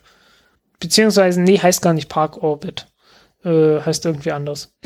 Wie ist das denn mit Egal. hier ähm, Weltraummüllvermeidungsstrategien? Ja, ja, habe ich mich halt auch gefragt. Deswegen war ich mir eigentlich sicher, dass die wieder zurückfliegen würde, aber Ha, ähm, Das ist ja seltsam, naja, die. dass man das so in Kauf nimmt einfach. Ja, also ähm, der erdfernste Punkt ist halt äh, sehr weit weg. Aber nicht, äh, nicht auf Höhe vom, äh, vom GTO letzten Endes. Äh, also soll heißen, die, die Umlaufbahn, die die haben, ist äh, deutlich oberhalb der niedrigen Erdumlaufbahnen, die man so für äh, typische Erdbeobachtungssatelliten hat. Und gleichzeitig unterhalb der geostationären äh, Umlaufbahn soll heißen, es ist so mittendrin im Nirgendwo. Und äh, man sagt sich dann halt so, naja, es ist zwar Schrott und es fliegt da halt rum, aber da will ja eh keiner hin. Ja. ich schätze mal, so, so oder so ähnlich ist die Rechtfertigung. Hm, ist aber schwierig. Da würde ich aber gerne noch mal mit jemandem von. Zufrieden bin ich damit nicht. wer nee. sowas? Äh, mit dem Typen, mit dem Ariana Typen, Space? von dem ich eine, mit dem Typen, von dem ich eine, eine, äh, na, ein Missionsplaner, von dem habe ich sogar noch eine Visitenkarte hier, mit dem muss ich mal reden. Ähm, machen wir dann mal. Mhm, aber das würde mich schon interessieren, wie man das Den muss ich dann mal kontaktieren. Gibt es ja auch so internationale Verträge und sowas. Ja, aber wie gesagt, ich, ich schätze mal, das ist einfach bloß, weil es ein völlig unbenutzter Orbit da oben ist, äh, Okay. hat man gesagt, das ist akzeptabel. Oder ist es doch runtergekommen? Ich muss noch mal, muss Ja, noch sind ja mal. 25 Jahre. Also vielleicht in 25 Jahren wird das nochmal runterkommen. Nee, nee, dazu, dazu musst du ja den äh, Orbit so weit senken, dass du äh, praktisch auf 600 Kilometern Höhe ungefähr Ach so, kommst. also schon Und so weit So weit weg. haben sie es, glaube ich, nicht gesenkt. Okay, interessant. Ich meine, äh, das war bei der Sentinel-Mission noch eine andere Nummer. Äh, da sind sie ja bloß auf, ich weiß nicht, was waren das, 800 Kilometer hochgeflogen, ne? Und dann sind es halt bloß noch 200 Kilometer bis runter. Das geht dann schon mal. Ja, ja, da haben wir, glaube ich, schon mal nachgefragt ich, oder so. Auf jeden Fall ist das da geregelt. Da hatte ich nachgefragt. Ja, da hatte ich nachgefragt. Also der kommt wieder zurück. Ja. Also da kommt die Oberstufe wieder zurück zumindest. Und der Satellit sicherlich auch. Ähm, aber ich glaube, bei der Fregattmission jetzt hier, äh, da wohl nicht. Äh, wurde mir zumindest so gesagt. Äh, ich werde noch mal irgendwie nachrecherchieren für, für, den Fall der Fälle, dass ich, dass das doch eine falsche Aussage war. Okay. Ähm, Bleib mal dran. Ja. Jupp. Ähm, ja, sind wir schon äh, beim bei der Raketenvorhersage. Wir sind bei der, bei der Raketenvorhersage. Ja, ja, sehr schön. Also, ähm, hast du es vor dir? Ich habe äh, ich habe es erstmal vor mir ähm, ein paar Ankündigungen. Äh, angekündigt war ja, dass Rocket Labs fliegen soll. Genau. Und ihr habt es ja schon ganz am Anfang kurz angedeutet gehört. Das Wetter in Neuseeland war etwas zu schlecht. Äh, es gab ein kurzes dreisekündiges Video, in dem äh, der CEO von Rocket Labs äh, dort stand an der, in der Nähe der Startrampe und äh, sich ungefähr 15 Grad gegen den Wind neigte und dabei nicht umfiel. Ja, ich, ich glaube, im Norden nennt man das eine steife Brise. Ja, das war eine steife Brise. Ja, definitiv. Und äh, ich sag mal, es war glaubwürdig, dass diese Rakete nicht starten konnte an dem Tag. Also ich glaube, da können auch selbst die ganz großen Raketen nicht starten. Nee, nicht wirklich.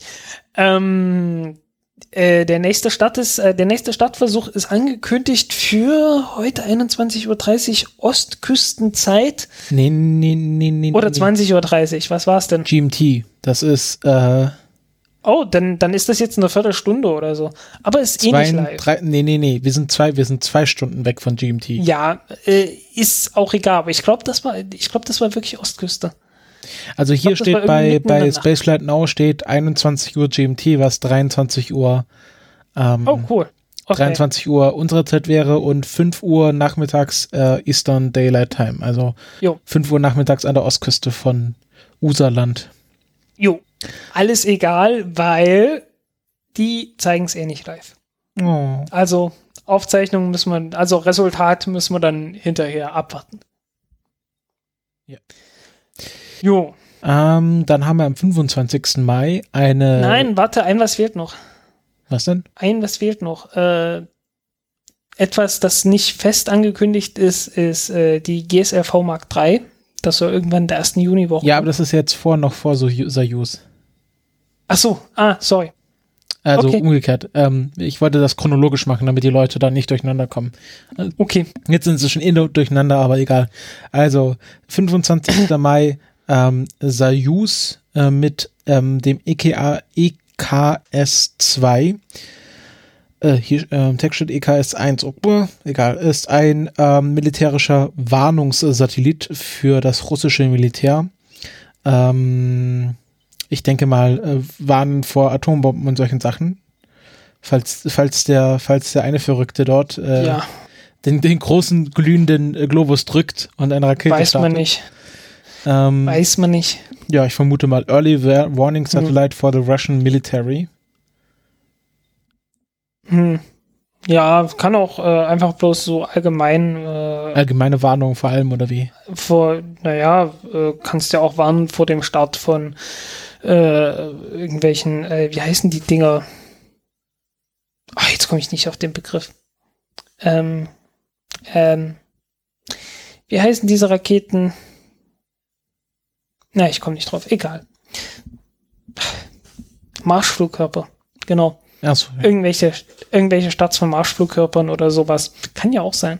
Okay. Also auf jeden Fall, ähm, äh, das ist da für uns 6, 7, 8.33 Uhr am Morgen, am 25. Mai aus dem Ples, Plesetsk, Plesetsk Kosmodrom in Russland.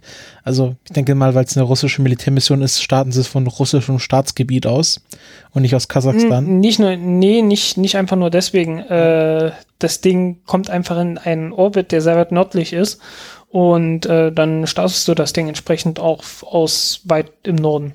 Okay, gut. Einfach günstiger Startplatz. Okay. Dann ähm, 31. Mai, beziehungsweise für uns schon der 1. Juni, nämlich äh, 2.20 Uhr nachts. Am 1. Juni startet mal wieder eine japanische Rakete, das hatten wir jetzt auch lange nicht mehr. Ähm, nämlich die H2A mit dem Michibiki 2 Satelliten, was ein Navigationssatellit genau ist. äh, quasi Mhm. Zenit Satellite System. Ähm, genau, also so ein bisschen So ähnlich wie das, äh, so ähnlich wie das, in, äh, das indische regionale Satellitennavigationssystem äh, will Japan halt äh, genauso ein Ding für Japan haben. Okay. Äh, genau. 22 nachts aus dem Tanegashima Space Center in Japan. Ich glaube, das ist das, was in der Küste liegt, oder? Genau. Das, ist immer sehr schön. Ähm, und dann, So, dann 1. Juni. Äh, ach du Schande. Ja, ist denn hier am 1. Juni los? Falcon ist ein- 9. ist denn- Okay, also du 1. oder soll Juni haben wir schon drüber, haben wir schon kurz drüber gesprochen. Ja. Äh, Falcon 9 Rakete startet CRS 11 um äh, kurz vor Mitternacht. 23.55 Uhr. Und ähm, dann schon, Ah, 2. Juni, okay. genau, also dann 1. für uns schon 2. Juni Ja. um äh, in, zwischen 1.45 Uhr und ähm, 2.30 Uhr eine Ariane 5 mit dem Wiresat 2 und dem Eutelsat 172b. Das ist aber schon eine große Nummer bei denen. Ähm, Äh, das ist, äh, glaube ich, einfach bloß ähm, die Position im Orbit. okay, 172 Grad. Ah, okay, gut. Äh, genau, also kann man gerade wach bleiben für die Ariane 5. Dann darfst du mit deiner, nee, dann kommt erstmal Dann kommt irgend, irgendeine Proton-Rakete, die irgendwann starten soll. genau die EchoStar 21 ähm, aus bei Früher mal bekannt als Terstar 2. Äh, Terstar 1 äh, ist bei mir immer noch ein, ist einer meiner Lieblingssatelliten, äh, beziehungsweise einer der wenigen Satelliten, die mir ein Begriff sind, weil der hat eine riesengroße Antenne. Ähm, ah, okay. war damals in, war damals einer der schwersten Satelliten, die jemals gestartet worden sind, irgendwie sowas um die sieben Tonnen, glaube ich, und hat eine, ich glaube, 18 Meter große Antenne. Äh, 18 Meter, das ist so ein fünfstöckiges Haus, Minimum, fünf bis sechs Stöcke. Äh, und jetzt stelle man sich eine kreisrunde Antenne in der Größe vor und die haben die halt so in der äh, Rakete entsprechend zusammengefaltet gehabt. Mhm. Ich finde das Ding Wahnsinn. Okay, ja, man sieht das ja Das auch. Ähm, ich weiß nicht, wird äh, Terstar 2 auch so aussehen? Ich glaube nicht. Äh, also große Antennen haben die sowieso alle, aber ich glaube, das Ding sieht anders aus und wird auch nicht mehr ganz so schwer sein. Genau, also hier steht noch, der sollte schon 2009, sollte Terstar 2 schon gestartet werden. Ja, Terstar 1 ist ja auch pleite gegangen, die Betreiberfirma. Ja, deswegen. Deswegen heißt das Ding ja jetzt auch EchoStar 21. Okay. ja, so kann es kommen. Ähm, Ja, wäre es eine deutsche Firma, hieß es hieße der natürlich EchoStar 24. Äh, warum? Na, Autoteile 24, Achso, bla bla bla 24. Echo Star. Okay, gut, äh, gibt's auch die Echo Star Familie. Ähm, ja, gibt's auch, klar. Okay, jetzt darfst du, äh, 5. Juni. Ähm, fünfte, für den 5. Juni offensichtlich ist angekündigt der äh, erste orbitale Start einer GSLV Mark III. Ähm, darüber werden wir uns bei der näch- in der nächsten Ausgabe etwas ausführlicher unterhalten und mal, ich werde mal ein bisschen drüber äh, schwadronieren, äh, wie Indien an seine Raketen gekommen ist. Äh, insofern, oh Über Gott, Russland dazu kommt ja auch noch die. Ich, ich hoffe, ich krieg das hin. So Ja. stimmlich. So Genau. von der, Ich von der. Menge Ich vertraue dir dessen. Von der Menge dessen, was ich da zu schwadronieren habe. Okay. Und dann haben wir noch ähm, irgendwann um den Dreh auch noch eine Lange Marsch 2D mit einem Hard X-Ray Modulation Telescope. Ähm, Genau. Äh, All Sky Survey. Genau. Bla bla bla. High, High X-Rays. Ja, also die, die haben ja, die haben ja vor, vor kurzem erst ein, äh, ein, ein Röntgenteleskop gestartet, ein anderes Röntgenteleskop, äh, das dafür gedacht war, äh, zu schauen. Ich habe davon noch nichts wieder was gehört, äh, für dieses galaktische Navigationssystem. Genau, das hatten wir auch in der Sendung. man wird sich, ja, man wird sich erinnern, ne? Ja. Ähm, Müssen wir ein Follow-up Ja. machen. wo man halt, äh, wo man halt ähm, die Röntgenblitze von Quasaren äh, mit beobachten möchte. Äh, da hat es äh, scheinbar sehr große Fortschritte in der äh, Technologie der Röntgenteleskope gegeben. Äh, früher so Chandra und so äh, waren alles sehr, sehr schwere Dinger und äh, ja, heutzutage kriegt man das mit, einem Bruchteil, mit einem Bruchteil des Gewichtes hin, die gleiche Leistung zu kriegen. Jo. Schön, schön, schön. Ähm, und ich glaube, jetzt haben wir auch soweit alles gesagt, bis wir wieder senden. Genau. Genau. Also nächste Folge könnt ihr schon mal drauf freuen, werden wir über zum einen Photovoltaik in der Raumfahrt reden. So ich Gott, das? Ja, und die Elektron-Rakete und die GSLV und ich, ich bezweifle, dass ich das alles hinkriege. Ich hoffe, das wird. Ja, Aber Photovoltaik ist festgesetzt. Genau, Photovoltaik ist festgesetzt. Haben auch schon hier ein paar schöne Stichpunkte, also freut euch drauf. Äh, wie immer, wenn euch das hier gefallen hat, wenn, wenn ihr ein bisschen Geld, wenn, wenn so der, der ein oder andere müde Euro bei euch locker sitzt, ähm, dann freuen wir uns, wenn ihr bei uns auf Patreon was reinwerft.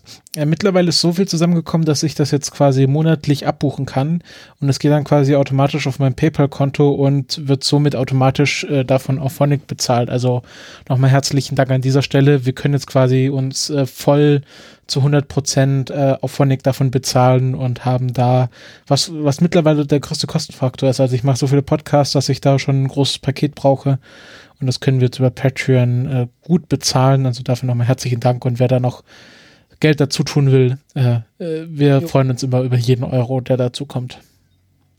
Okay. Ja. Äh, es gibt noch irgendwie eine Notfall-EVA äh, auf ah, ISS, oh, weil dann vergessen. die Box ausgefallen ist. Aber du, ich muss aufs Klo. Ja, genau. Also, äh, Notfall, sag mal Tschüss. Notfall-EVA von mir. Genau, da fragt also. nochmal eine Notfall-EVA. Ich, ich erkläre es noch. Du kannst schon mal da aufs Klo gehen. Okay. Ähm, Nochmal ganz kurz, ähm, genau, auf der ISS ist eine Relay-Box ausgefallen am Wochenende, ähm, was äh, nicht lebensgefährlich war, aber so, dass man es doch zeitnah besetzen, äh, ersetzen muss.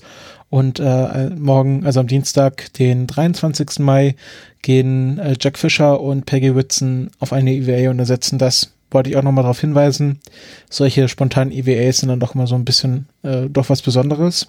Und da der Frank jetzt weg ist, beende ich die Sendung alleine. Vielen Dank fürs Zuhören und wir freuen uns, wenn ihr auch wieder beim nächsten Mal dabei seid. Tschüss.